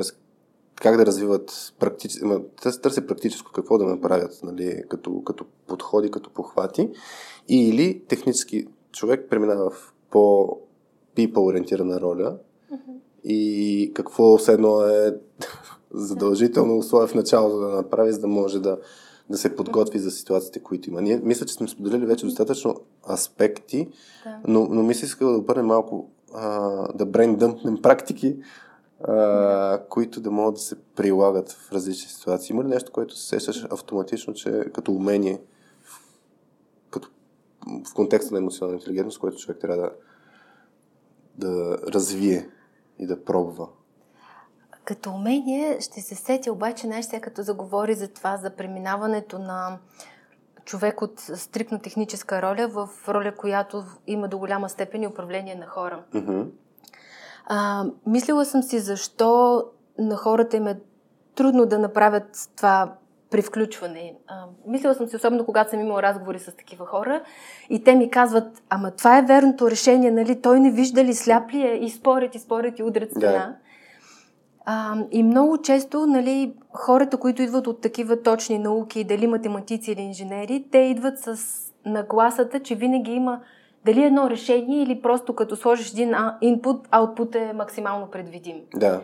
И за тях човешките отношения са също такива. Тръгват с тази нагласа. Тръгват с тази нагласа, да. Mm-hmm. И може би това е практичният съвет. Да я махнат ли тази нега? Не да я махнат, не. Важно е да има рационалност. А, сещам се за един модел, ако трябва да сме практични, даже би го нарисувала. Я го нарисувам, пък се... Да, хората да си извадят един лист хартия. Да си извадят един лист и да, и да нарисуват. Това между е много готино упражнение, да даваш инструкции как да го нарисуват, да видим какво ще се получи при тях. Но някои от хората слушат докато тичат, така че най-вероятно да, няма да... Извадихте ли си лист? Да, може и на снега. Които не тичат. Добре. А, рисуваме една абсциса ордината, обаче така да се пресича, че да имат и минуси. Добре, като кръстче. Като кръстче, да. А, и ако сложим в дясната част а, тук да са факти и наблюдения. Mm-hmm. А на Y слагаме... Нагоре. Ще го Нагоре. дефинирам. Въпреки те нали, инженери хора да ни слушат, но все пак нагоре. да, слагаме care. Care, добре. А, Грижа. Care за хората, грижа за хората, да. Добре. И тук има, а, като си представиме а, дясната чертичка, Хари, поправяме, ако не звучи. Да, аз, аз Правилно. опитвам се да, да слушам. Дясното дясно, за, за който ни слуша. Да, Да. дясното дясно. Добре. Ако, тоест, ако а, се обръщаме към... Ако, нека да вземем пример с даване на обратна Добре. връзка. Защото си мисля, че даването на обратна връзка си е комуникация в всякакви Да. аспекти. А, когато даваме обратна връзка и даваме нещата така, че да са с прекалено много факти, с прекалено много рационални наблюдения, обаче сме надолу на Y чертата, т.е. никаква грижа за човека Мгм. срещу нас, Мгм. тогава обикновенно това, което даваме, идва доста агресивно на човека, който е срещу нас. Тоест работата ти е аматьорска. Абсолютно. Перфектният пример. Отива в никакъв кер Даже, с... даже, не е, Даже не е с факти. Даже не е с факти, да. Може би това не е. Това някъде в центъра ще... После ще му намерим място, да. Добре. Но какво може да е пример тук? Примерно, ам, да, абе от 20 отговори имаш 19 грешни, Добре. работата ти е пълен буклук. Добре. Това е примера. Никаква грижа и факти. Добре. Отиваме в другото квадратче, ако дадем на човека ам, малко грижа и малко факти. Така. Тогава а, сме в ситуация, в която аз лично се сещам за примери от моята практика, не точно в работата, но а, странични наблюдения като консултант. Малко примери и малко грижа. Ам, дават обратна връзка на годишните обратни връзки. Мгм. Лидер на служител. Мгм. Не е доволен от него, ам, обаче не му дава достатъчно факти защо не е доволен. Мгм.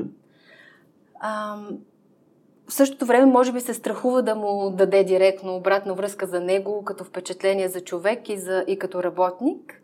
Тоест, няма и грижа. И това, което му поднася е всъщност само добра информация. Казвам му, бе, не съм доволен, ама си много добър човек, много добре се разбираме. Мгм. И това всъщност даже се случваше систематично на няколко пъти и накрая човека напусна. И след като напусна се разбра, че те нали, всъщност не са искали, човека си е искал и повече работа, Мгм. но те първо не са му дали ясна и точна обратна Да. връзка и второ не ги е било грижа, че той се чувства неудовлетворен, че не му дават по-отговорни задачи. Мгм. И това всъщност в този квадрант го категоризираме като манипулативно отношение. Добре. Нито ясни факти, нито е, лична обратна връзка, така че да се чувства добре човек. Да, аз, аз всъщност а, тук ние много ще допълня само като, като правим учение за обратна връзка, това, което казваме е да, да си достатъчно директен и, и същевременно съпричастен. Тоест, мисля, че Да. тук съпричастен отива към, към грижата, пък директно отива към факти, защото нали, има принципите да, да, да подходиш, да, да имаш примери и факти, за да имаш конкретика, защото много често точно това е проблема. Даже ние, ако хората отидат там, където споменах на Soft Skills Pills, Giving Feedback, има модул, че и там ние сме изкарали истински, истински обратни връзки от, от IT системи от различни компании.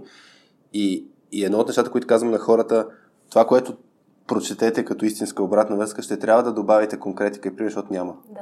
И защото Да. наистина в, в, в реалността е, хората почти не слагат а, Примери, примери и факти.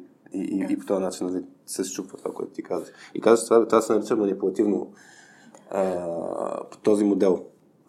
Манипулативно какво поведение, така ли? Да, и като каза примери и факти, дори не трябва да е, дори не е нужно да е нещо конкретно, да е наблюдение. Мгм.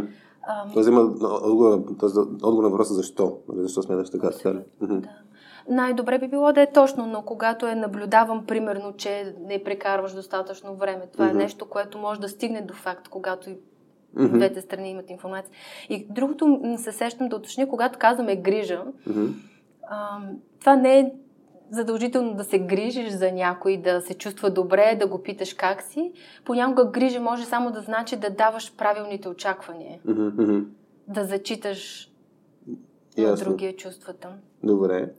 И послед... не, всъщност предпоследния случай, когато, ам, когато даваме факти, обаче нямаме достатъчно грижа за човека.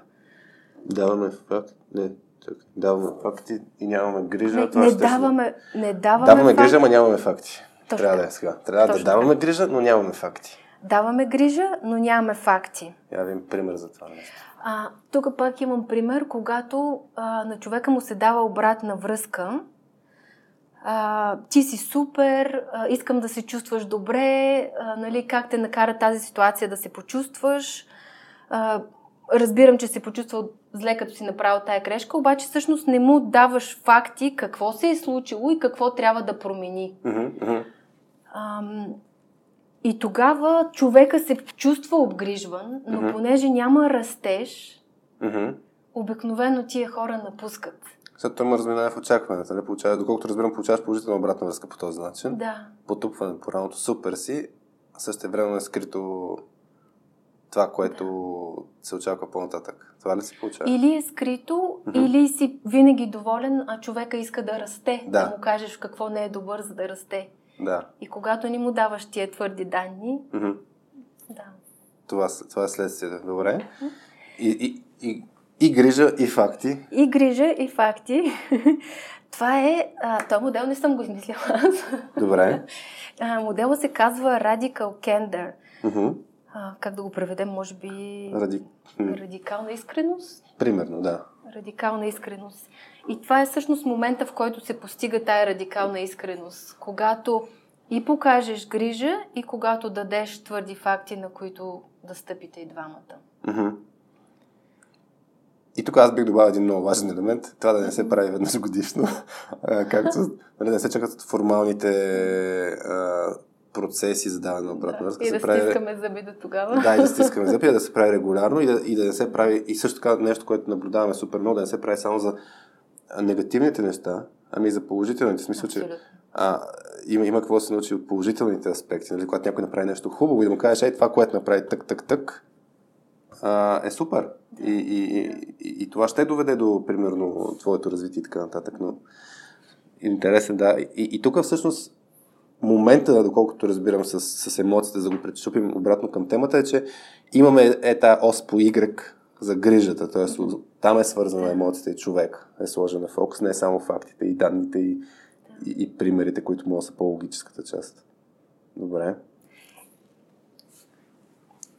Я да видим сега. Твоя списък или моят списък? с, с въпросите ми да задълбаем някъде. Та връзка, ако искаш, мога да ти разкажа нещо, докато гледаш твоя списък. Добре, искам. А, сещам се за е- едно изследване, за което говореше Даниел Голман. Експеримент, mm-hmm. точно между инженери. Изследват дали има корелация между IQ, интелигентност и EQ, емоционална интелигентност Мгм. и успеха им в работата. И откриват, че IQ няма корелация с успеха в работата на инженерите, а EQ има много по-голяма емоционалната интелигентност. И как го обясняват, че когато а, един инженер започва работа, всъщност има много малки вариации в IQ. Обикновено те са 120, даде той като пример. И вариациите са малки. А, и в, та, в този аспект му е гарантиран успеха. EQ обаче там вариациите са големи и това се оказва всъщност решаващия фактор за това дали човек ще си ко- коди в изолация. Мгм. А в днешно време всъщност дори това не се случва. Нали? Има pair кодинг, М, дискутират. Ам, или дали човек от друга страна ще отиде и ще каже с какво мога да ти помогна. А, това се оказва решаващ фактор за успеха. И другото пък, той даде и друг пример с, вече с агенция, не с инженери. Там пак избират хората по а, IQ а, Мгм. и те имат с по-голям IQ, имат по-голям успех при а, наемане. Обаче, обикновено причината за уволнение е EQ. Значи, за да не ги вълнят хората, трябва да се развият EQ, така ли, емоционалната интелигентност. Аз, аз това чух. Аз това чух. Синтезирах. Синтезирах до там. Да са мили, А, да се опитват. аз сетих за първата ми книга, която четох по, по линия а, People Skills, Soft Skills. Peopleware се казва. И там имаше много интересен пример за ролята катализатор. А, някаква дама я изследвах. Тоест, разглежда защо някакви проекти в компанията са успешни и наблюдават, че една, ед- една дама, всичките проекти, в които участва, са много успешни и същевременно тя не допринася с а, почти нищо към работата. В смисъл, задачите, които има, видимите задачи, които има, е в ботъм там 10%. В смисъл, най, една от най-лоу перформерите в, в, в екипите. Тоест, ако става дума нали, за, за код, за тестване и така нататък, най-малко отмята от работата. А решението в този казус, защото това го разказах авторите а, кът, от техния опит като консултанти, решението в тази компания е да уволнят тази дама, там, нали, защото нали, не, не допринася толкова много. Но това, което е под повърхността и за мен се под, подценява, нали, точно тази роля на катализатор или другото нещо, което би го описал като лепило. Има хора, да. които са спойката на, на другите и всъщност а, а, ако сложим само измерителите кой колко допринася към работа, кой колко тества, кой колко а, пише код, а, юзер сторито, дали го е, дали най-много юзер сторито деливера в, в проекта и така нататък, може да изпусне моменти, които са свързани с тази спойка. Всъщност точно това е ключовото по отношение на ефективни екипи, да има а, хората са свързани. И за да са свързани, трябва да се гради тази среда. Нали, аз го казах за а, чувството за принадлежност. Има хора, които я имат тая дарба, да наистина да усещат, когато някой не е окей okay, и да, да хване лидера да каже, пич, тук трябва да се намесиш. Или пък да, да, са, да, да, са, да слушат нали, кой какво, какво има като проблем, да го успокоява. И това не е, нали, примерно, HR-ска роля, нали, имаме там някой, който ще отидем да си оплачем мъките. Не, в екипите трябва да ги разпознаваме тези хора. И, и, и, и за мен това е а, изключително ключова роля, която трябва да бъде а, обикновено се прави от лидерите, но не е задължително да се прави от лидерите на, на екипите. Трябва да се прави от тези, които наистина го имат това като умение или искат да го правят. И не трябва да се подценява. Защото като ги махнеш тези хора, това, което ще се случи, ще имаш пет единици, които работят заедно, вместо един екип от пет човек. И това е много голяма разлика. И, и аз тогава спомням, че като го прочетох това и си казах, а, това, го, това 2005 го четох като, като книга. Бях джуниор програмист. Аз съм го дал пример, че две книги хванах. Refactoring и Peopleware. Refactoring за, за преправяне на код, Peopleware за работа с хора. И още от тогава си казах, че е изключително важно а, този момент на, на спойка, а, за да може екипите да вървят по, по-добре напред. И за мен това все още е голям проблем за много лидери на екипи, че не го оценяват като нещо важно което ми е на мен тъжно. Нали? Ето караме да се чувствам тъжен, защото има много пропуснати ползи от гледна точка на работа и резултати. И, и всъщност това е тая психологическа сигурност, да се изпращат така наречените сигнали на принадлежност, да, да, да има човек, тая работа ти е много... Това, което направи е супер, нали, положителната обратна връзка, нали, е, това, е, това, това, това и това доведе до този резултат. Супер, че го направи.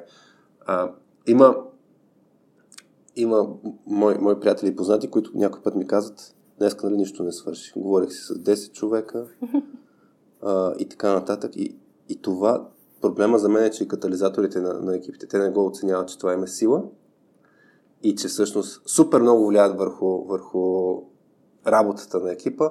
И най-елементарният пример ще дам, а, когато се организира а, например, подарък, изненада за някой колега, който да кажем има рожден ден. Особено сега в ремонт сета, още по-трудно.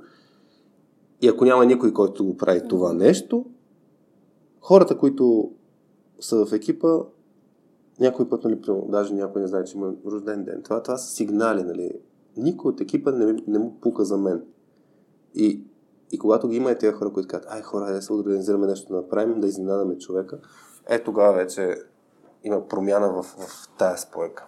Абсолютно. Какво си записа? Сетих се за един пример. Много, много отдавна помня, че го бях чела.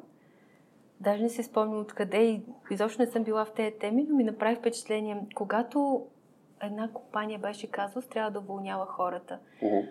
И става въпрос за жена, която е служила в тая компания 50 години, да речем, възрастна yeah. жена, баба, и вече никаква работа не може да върши.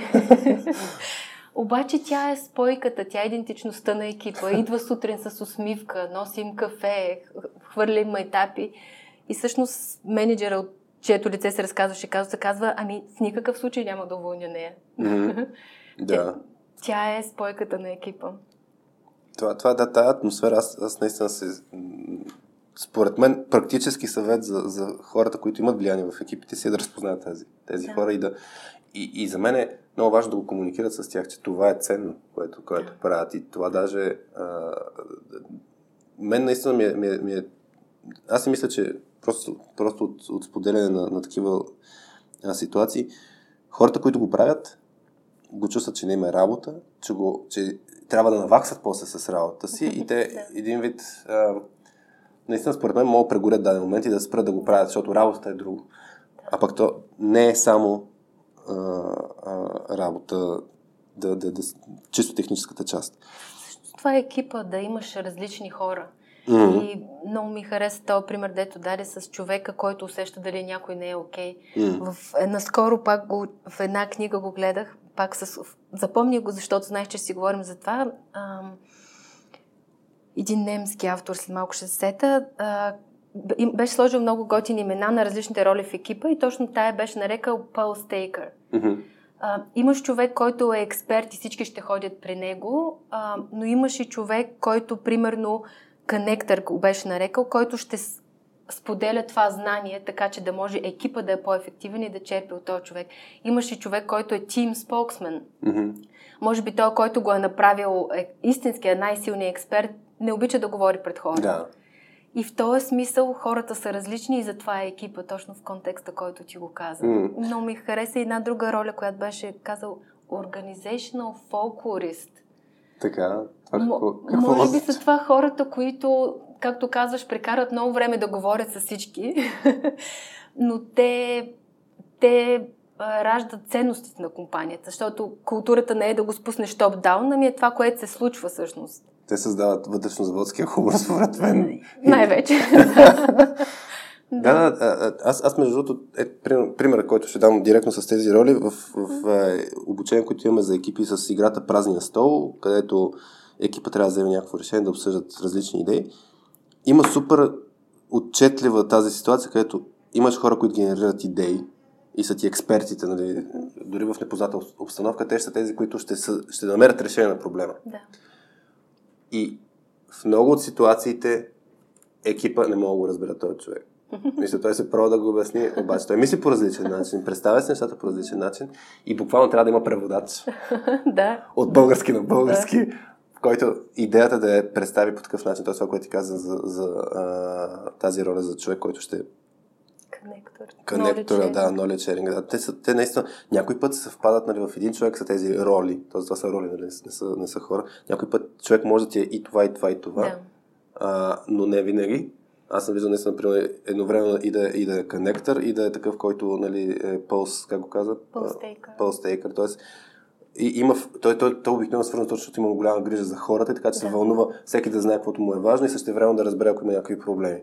И, и за рождените дни. И за рождените дни. Така че, а, тук има, да, тук има човек, просто мисли, ние с, а, а, с Ирина Лилова си говорихме за силните страни. Много е важно, когато говорим нали, точно за, в контекста и на емоции, има хора, които са много по- по-силни в емоционална интелигентност, отколкото други. А, и, и е много, а, как да кажа, ключово да се използва тази сила. И има ситуации, в които, примерно, някой, който знае, че не е толкова силен в изразяване да. на а, примерно, обратна връзка чрез грижа, може да си намери човек, който е добър в това нещо и да му даде едно рамо и да каже, ето, имаме този казус. Нали, а, по принцип аз трябва да го кажа, не знам как да кажа, да един как едно време да проявя грижа и да дам фактите. Така че тук е, трябва да се използват тези, тези роли. А, само да видя, искам, исках нещо да кажа пак. Днеска, днеска сме в този режим, исках нещо да кажа. А, сетих се за един казус. Просто този казус ми беше, може би, първия, в който а, преминавайки от техническа роля в, в, в по-people роля, бях втрещен а, и съм го казал, мисля, че няколко пъти но ми се иска да го разчепкаме малко. Представи си физически а, работим, мисля, че бяхме 7-8 човека в един екип. Аз съм млад лидер на екипа, което означава, доскоро съм бил техническа роля, чисто техническа роля и са ми казали, справяш се добре, заповядай ти тези хора да ги, а, да ги движиш в една и съща посока и това е проекта. И имам казус, в който вдясно от мен имам девелопър и вляво от мен имам девелопър физически на бюрата. Така сме се търпнати в, като в стаята. И, и в даден момент единия, сега ще ми измисля имена, а, аз тръгнах от децата на предния път с Марио беше ги правихме от А, тръгвахме към Я, сега ще тръгна отзад. Значи ще кажа, един е с Я, ще е Явор и с Ю ще е Юлиан, тъй като бяха две, две момчета. И Явор ми пише по скайп нещо за работа на Юлиан. Те по някакъв начин си, си, си работят, но Значи, физически са на, на две ръце. В смисъл, айде, е, спазват а, социална дистанция, ама аз съм между тях. И един ми пише по скайп, абе, еди, какво си нещо трябва да направи Юлиан? Юлиан пък ми пише, еди, какво си нещо трябва да направи Явор. И в началото аз отговарям, защото нали, по някакъв начин се чувствам, че трябва да ги да разпределям работа, да ги организирам тия хора. Но това продължава. Аз викам, какво се случва тук?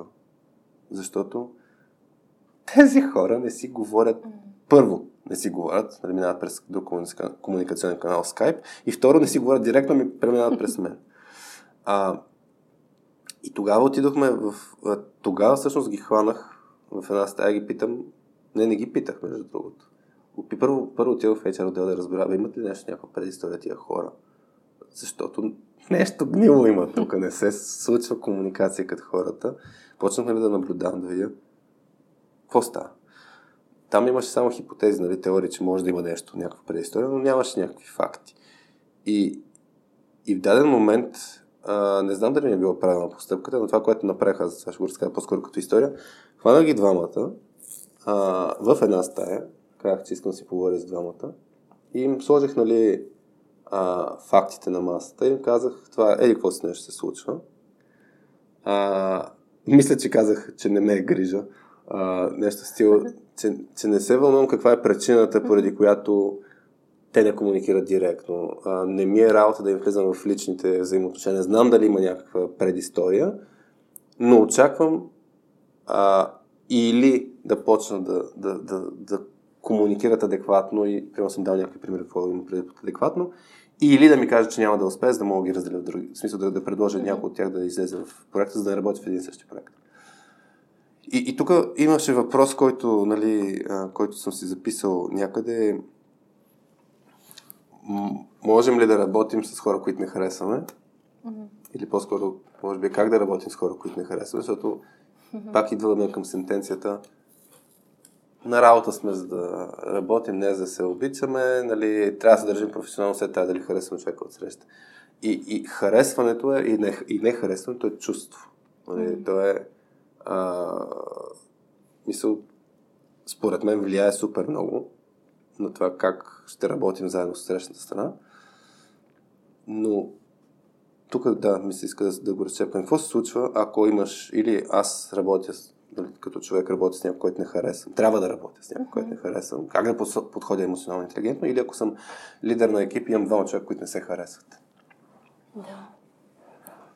И, това съм го чувала а, всъщност като изказване, то вярване, а, че не сме тук, за да се харесваме. Да, обаче сме там 8 часа. Mm-hmm. И как да подходим? Нямам панацея. Аз също като теб съм си намирала начина. Обикновенно това, което като първа стъпка се опитвам е да не конфронтирам хората и да не ги поставям веднага в зоната им на некомфорт. Mm. Ако човека не обича да е интроверт, не обича да комуникира с хора постоянно, предпочита да го прави на компютъра или не харесва друг, mm-hmm. Винаги има начин да или да започнат да говорят на общ език, или както ти каза, да ги пренасочиш. Много зависи от ситуацията. Нямам наистина панацея. Но какво бих искала да кажа? Нещо ми хрумна и сега, защо ми излезе от ума? какво значи професионално поведение? Как... Ами, може би пак да се върнем до дефиницията на какво е емоционална интелигентност. Мисля, че това би помогнал, ако другите хора също искат да го практикуват. Ам, емоционалната интелигентност, когато има емоция, винаги има стимул и респонс. Мгм. И ако помогнем на тези хора, или поне се опитаме да им помогнем да видим, че между този стимул и респонс има място, в което те избират как да реагират, и ако го постигнат, това ще им даде свобода. Най-малкото свобода от тия емоции и това напрежение, че трябва да контактува с човека. И разбира се, растеж да видят нови решения. Ако това им помогнем да видят, ще се справят. Ако ни им помогнем, тогава ние за себе си трябва да го направим, нали? Да измислиме ситуация, в която, в нова ситуация, в която те вече ще се чувстват комфортни ще са по-отворени да приложат не, М. някакво такова себеопознаване. Ти имала ли си пример с някой, който хич не, не харесваш и трябва да работиш заедно? Имах някой, с, Сигурно с който ми беше... Добре, че не караш по че че се притеснявах, че скоро ще стигнем до... Добре. Ами, да не го харесвам, не, защото честно казвам, имала съм хора, които харесвам много като хора, ама ми е трудно да работя Добре. с тях. Имала съм хора, с които ми е било трудно да работя, чак да харесвам не. Имах, имам пример, може би, с човек, с който винаги удрях стена. Той винаги искаше в спора да излезне прав. Мгм. Ам, и да, след време си давах сметка защо винаги с мен се съревновавал всички хора в залата. И когато може би му дадах това, което иска. Онзи принцип. да. Тоест, когато го остава си го винаги да печеля ли? Това беше, да, едно от нещата, които правих. Да, за мен всъщност си дадах сметка, че за мен не е важно да печеля. В този случай. Нищо не печеля, като аз печеля. Чакай, искам да го... Добре. Айде сега, ако... Представи си, представи си че чува се да моят фан да, да, да експериментираме, да импровизираме с някакъв спор, а, където да го играе ролята на стена, обаче ти все пак да искаш да победиш. Защото ми е интересно как, как да го направиш, как да го направиш емоционално. Да, сега, сега се опитвам. Първо трябва да измислим, може би, причина, това е ситуацията, която искам да победа. Чакай, ще хвана някой пример. Я отворя аз. А, на, още не сме го пуснали на, на Соски успил си имаме едно а, об- едно хапче за разрешаване на конфликти. И... А, чакай, един любим казус. М. Иванчо и Марийка, ще го дам като пример. А, представи си, че, че сме в къщи, че сме... А, значи импротеатър ще правим. Ако си окей с това. Не знам, може би ще, ще се води дискомфорт. Забавно ще ме. Никога не съм го правила, но... Супер. А, така, сега представи си, че а, е събота, на обяд ставаме късно, а, едно домакинство сме партньори, сме мъж и жена, така, гаджета, какво там го, го дефинираме. Ти, нека не знам всъщност, а, обичаш ли чистотата вкъщи? Я да видим там. Обичах, откакто имам деца, не ми е приоритет. Добре, ще видим. Искам да защитаваш. Чуя се коя теза ще защитаваш. Дали да е тази, която да, а, да, да е чисто вкъщи. Добре, ще вкараме. Явно, е тази, да. яв, явно и деца ще има вкъщи, ама пълен хаос е вкъщи и ти а, искаш, да, искаш да е а, чисто. И да кажем, че се ти е правиш тази работа, защото аз, аз съм мъж, който ми е се за чистотата. А, и искаш днеска, днеска след обед това да правим. Да, да изчистим вкъщи. И ти е писнало да ми натякваш за това нещо. А, и какво друго, какво друго? Да. Но не искаш да го правиш ти самата.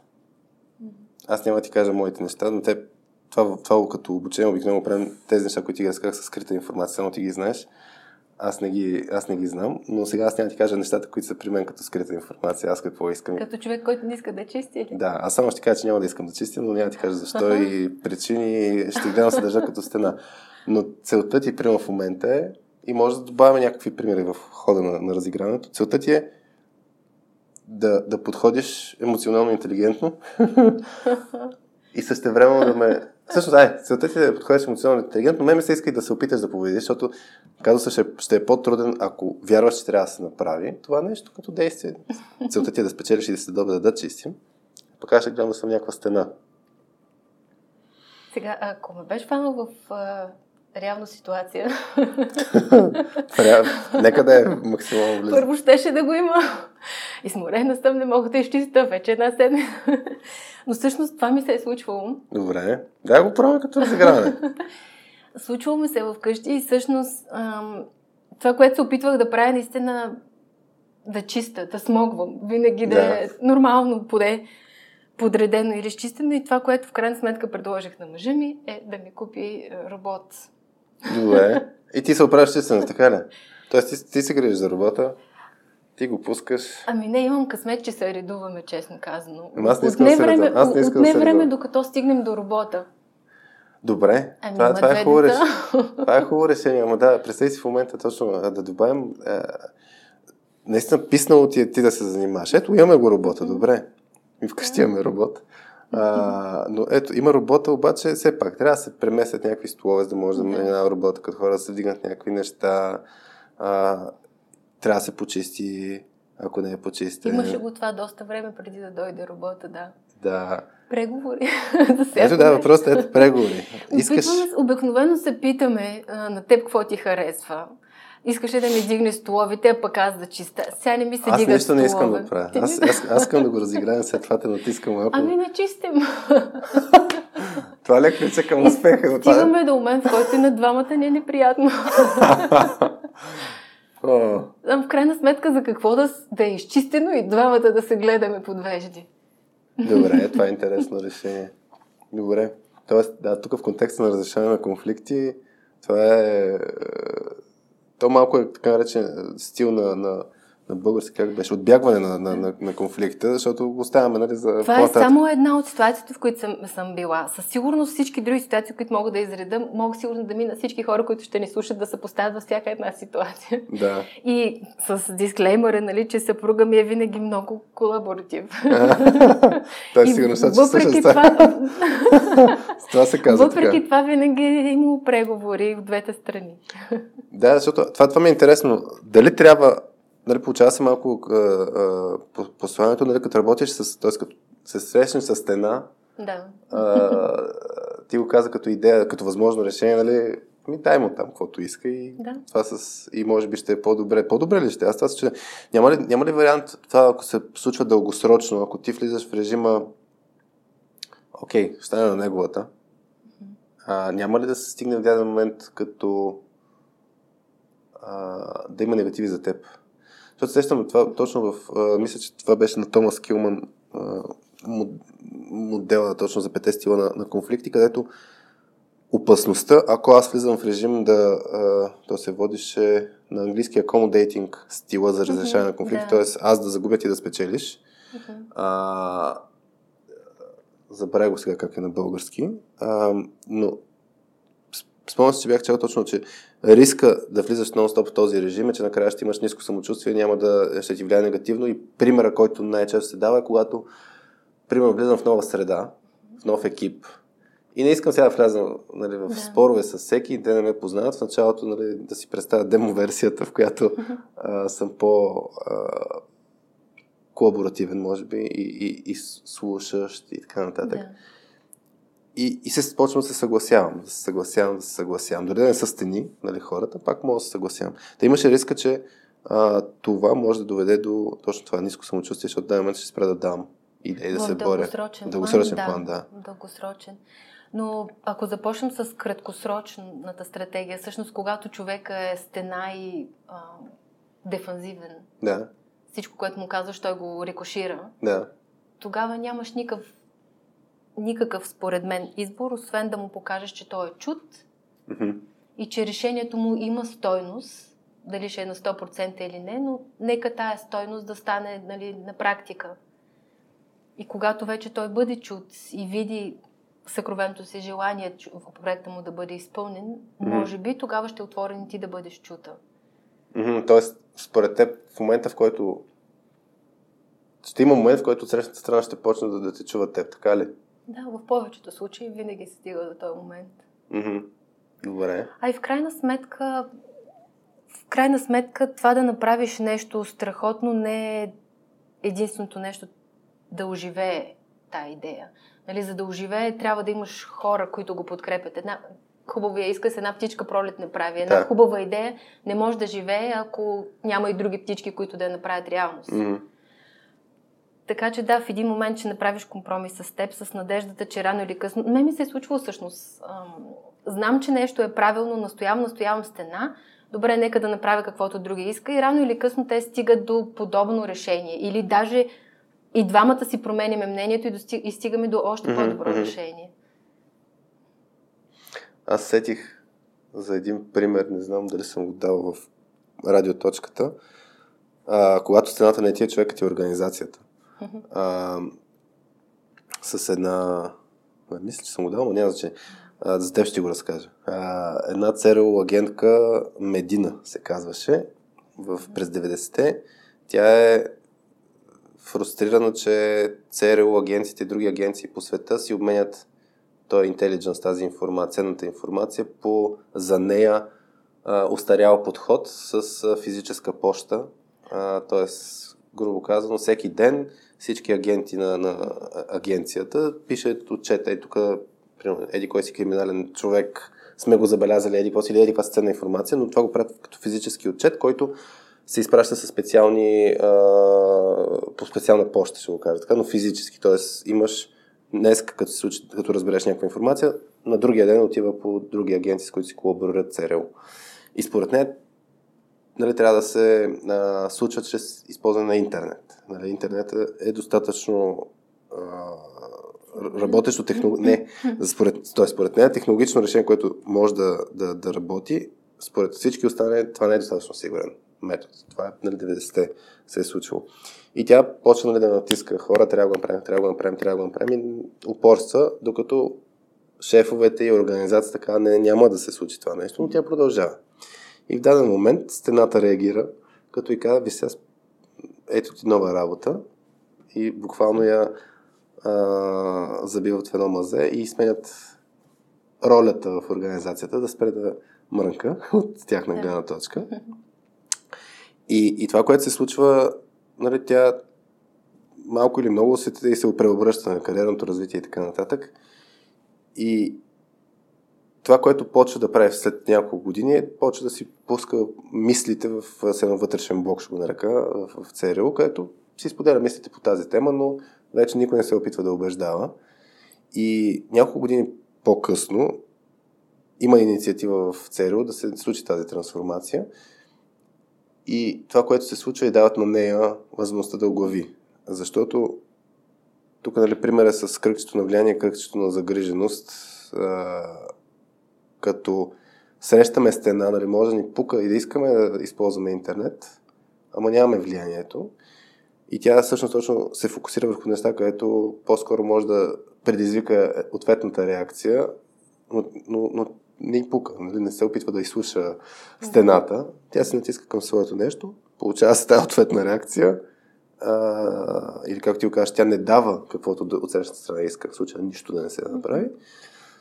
И после, като се фокусира върху това да си споделя само мислите, тя постепенно си увеличава своето кръгче на влияние, защото повече хора почват нали, да и симпатизират или както ти каза за птичките, повече хора се появяват с тази идея, че така трябва да се случва и в даден момент, когато се взима решението а, да се прави нещо, тя вече има такова влияние сред всички или репутация, може би. Затова е получила нали, възможността. Но просто замислям, че наистина в дългосрочен план може да е смислено да се остави стената, да, да, не- да не се бутаме с нея. А проблемът, който нали, се случва, е, че това е много неясно кога ще се случи. Така Човек е. няма търпението да се случи, Така е. защото има тая борба.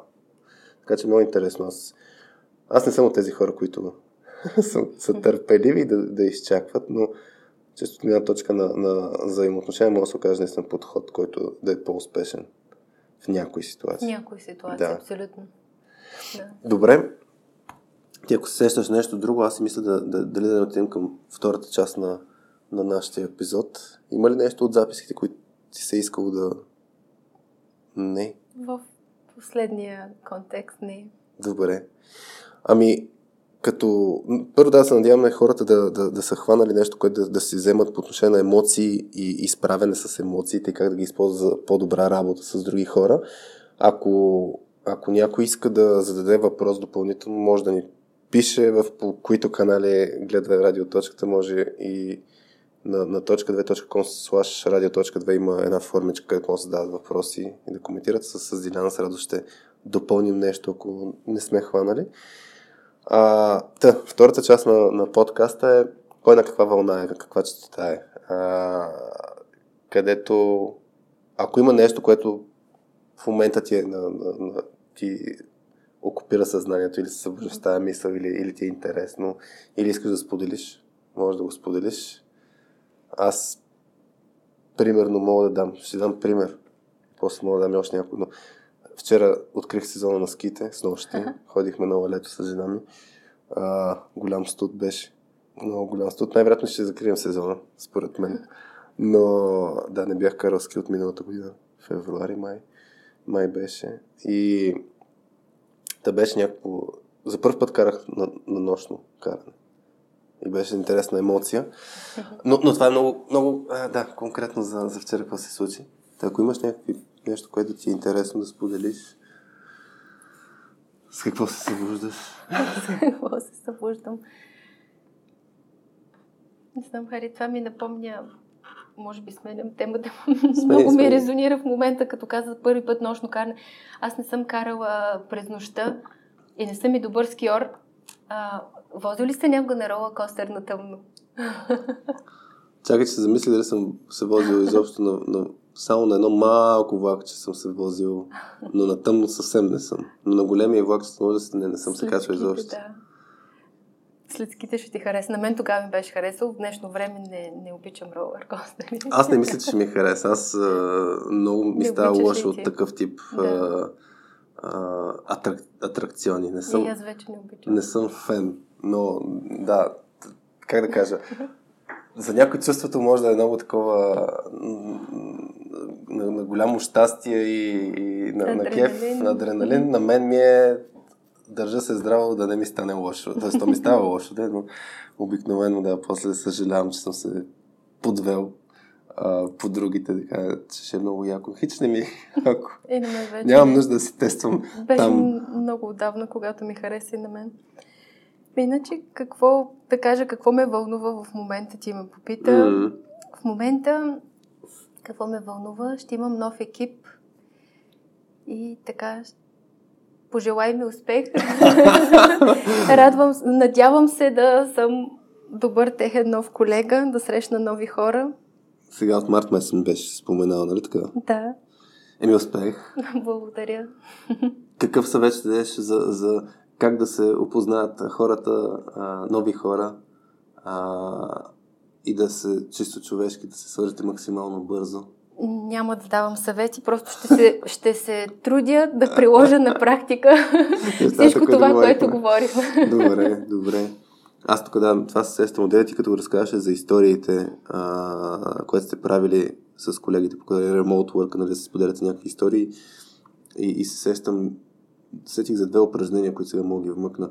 Едното е на, на Патрик Ленчони за упражнението с личните истории, където хората отговарят на три въпроса които са свързани малко с детството, но по този начин проявяват, нали, отварят малко от себе си и се виждат тези допирни точки. А, и е супер полезно за човек, като навлиза, не защото да се прави нали, на първи ден, по-скоро малко вече да сте се поотъркали един от друг и да си мислите вече, че този, с този ще мога да работя добре, с този няма да работи толкова добре, нали? А, това е много интересно упражнение. И другото нещо, сещам се за вас и даже го бяхме правили в някой епизод на, на радиоточката с Emotional Check-in. Това е малко свързано и с а, а, с това, което ти казваш, нали, кой с каква емоция е влязъл, нали, някой, който да, е влязъл ядосан от преди трансферира си емоцията. Така като се направи emotional check-in в началото, нали, на, дали ще е на среща, даже има тулове вече, където предварително хората да си маркират, нали, изморен съм, защото не съм спал или а, супер съм притеснен, защото имам някакви грижи и така нататък. Тогава а, управляваме всъщност по-добре ситуацията, защото знаем, че човека си държи тази емоция така или иначе и всъщност може да това да му повлияе в дискусиите и да не му се впрягаме, ако реагира по някакъв начин, по-скоро да сме съпричастни с това откъде идва, откъде изяжда това чувство. Добре. Сега трябва да ти кажа, аз като ти пожелах, ти като ми каза пожелай ми успех, аз трябва да ти кажа, попитай аз на какво вълна съм. Ти на какво вълна си и как, какво ти е нужно в момента? Много изпросено беше, да. а, чакай да помисля. Не съм се подготвил за този въпрос. А, онзи, ден, онзи ден конфигурирах, се почнах да, да, да, да влязах в техническата си роля, да конфигурираме вариант, в който физически лица, хора, които са, ни подкрепят, да имат възможност да, да, да, да ни дават дарения, така че развивам тези проекти, които в момента правим. А, и сега се сблъскам точно с какво беше да, да си IT човек. А, от мен се очаква да ги правя тези неща в момента. Та, много се надявам в близките седмици да имаме такъв вариант, в който хората да ни подкрепят. И другото нещо, което аз да, чудя се, винаги се чудя, когато започваш някаква нова инициатива, дали да се споделя, дали не се споделя, дали, дали, дали да е под радар и да се анонсира чак като е готова, ама аз съм от тя, да споделят. А, има шанс да, т.е. мислим си да кандидатстваме за една а, субсидия покрай Google. Просто наскоро ни споделиха, че има някакъв отворен вариант за, за развитие на точно такъв тип инициативи, които правим с насочен към някакво комьюнити и е безвъзмезно нали, с а, идеята общността да се развива, което правим ние с различни наши проекти. И, и така или иначе ние развиваме Soft Skills Pills платформата, в която имаме интересни неща а, за тези умения, които си говорим в момента, за IT хора. Да, мислим да, да кандидатстваме да видим дали случайно няма да да решат да ни подкрепят чисто финансово, за да може да си разгърнем всичките визии, които имаме, а пък ресурсите да са ограничени. Така че това, това е нещо, което в близките седмици ще правим. И какво друго, какво друго, не знам. Да, в личен аспект се чудя нещо, ама ските е достатъчно. Ските е достатъчно. За тези, които се бяха изкифили от, не знам в кой епизод разказах, че онбордвахме котка вкъщи. Разкажи. Добре се онбордна. Еми, взехме си кота и а, вече сме в норминг фазата. Смисъл, а, понапипахме си а, кой какво а, чувства, кога го чувства. Да, с котките същата работа, нали, за по отношение на глад. Да. а, така че... Внимание. Глад, внимание, така че се получава да, там по, по-добре. И, и така, това, май, това се сещам като, като примери. Знаеш ли го това вид за котките и за кучетата? Кой? Не. А, кучето, хората се грижат за него. Всичко му дават, храна, подслон. И кучето си мисли, ей, те могат всичко, всичко ми дават, сигурно са богове. а котката си мисли, ей, тези хора всичко могат, всичко ми дават, сигурно си мислят, че съм бог. да, да, има, има го този момент с котките. А, аз нито съм котколюбител, нито, нито кучелюбител. А, а, аз съм неутрален. Не, не съм в нито една от крайностите, но готино е като ти се качи котарака и да ти а, на, смисъл, особено като рисувам сега някой комикс или като а, работим нещо, като работим на компютъра, като ти легне така пред теб и се сглуши, много готино. Сега като ме дере не е чак толкова готино, ама се разбираме някак. Добре. Ами, мисля да, да си вкарам басовия глас по традиция да, да затворим епизода. А, чакай да помисля послание. Напоследък се някакви послания да дадем. Бяхте с Радио.2. Без мама Васи Гошева, с мен Хари, с Диляна Домощева и какво да пожелаем. Бъдете емоционални, ама с умереност и, и нека да използвате тези емоции за благото на всички около вас. Чао от нас!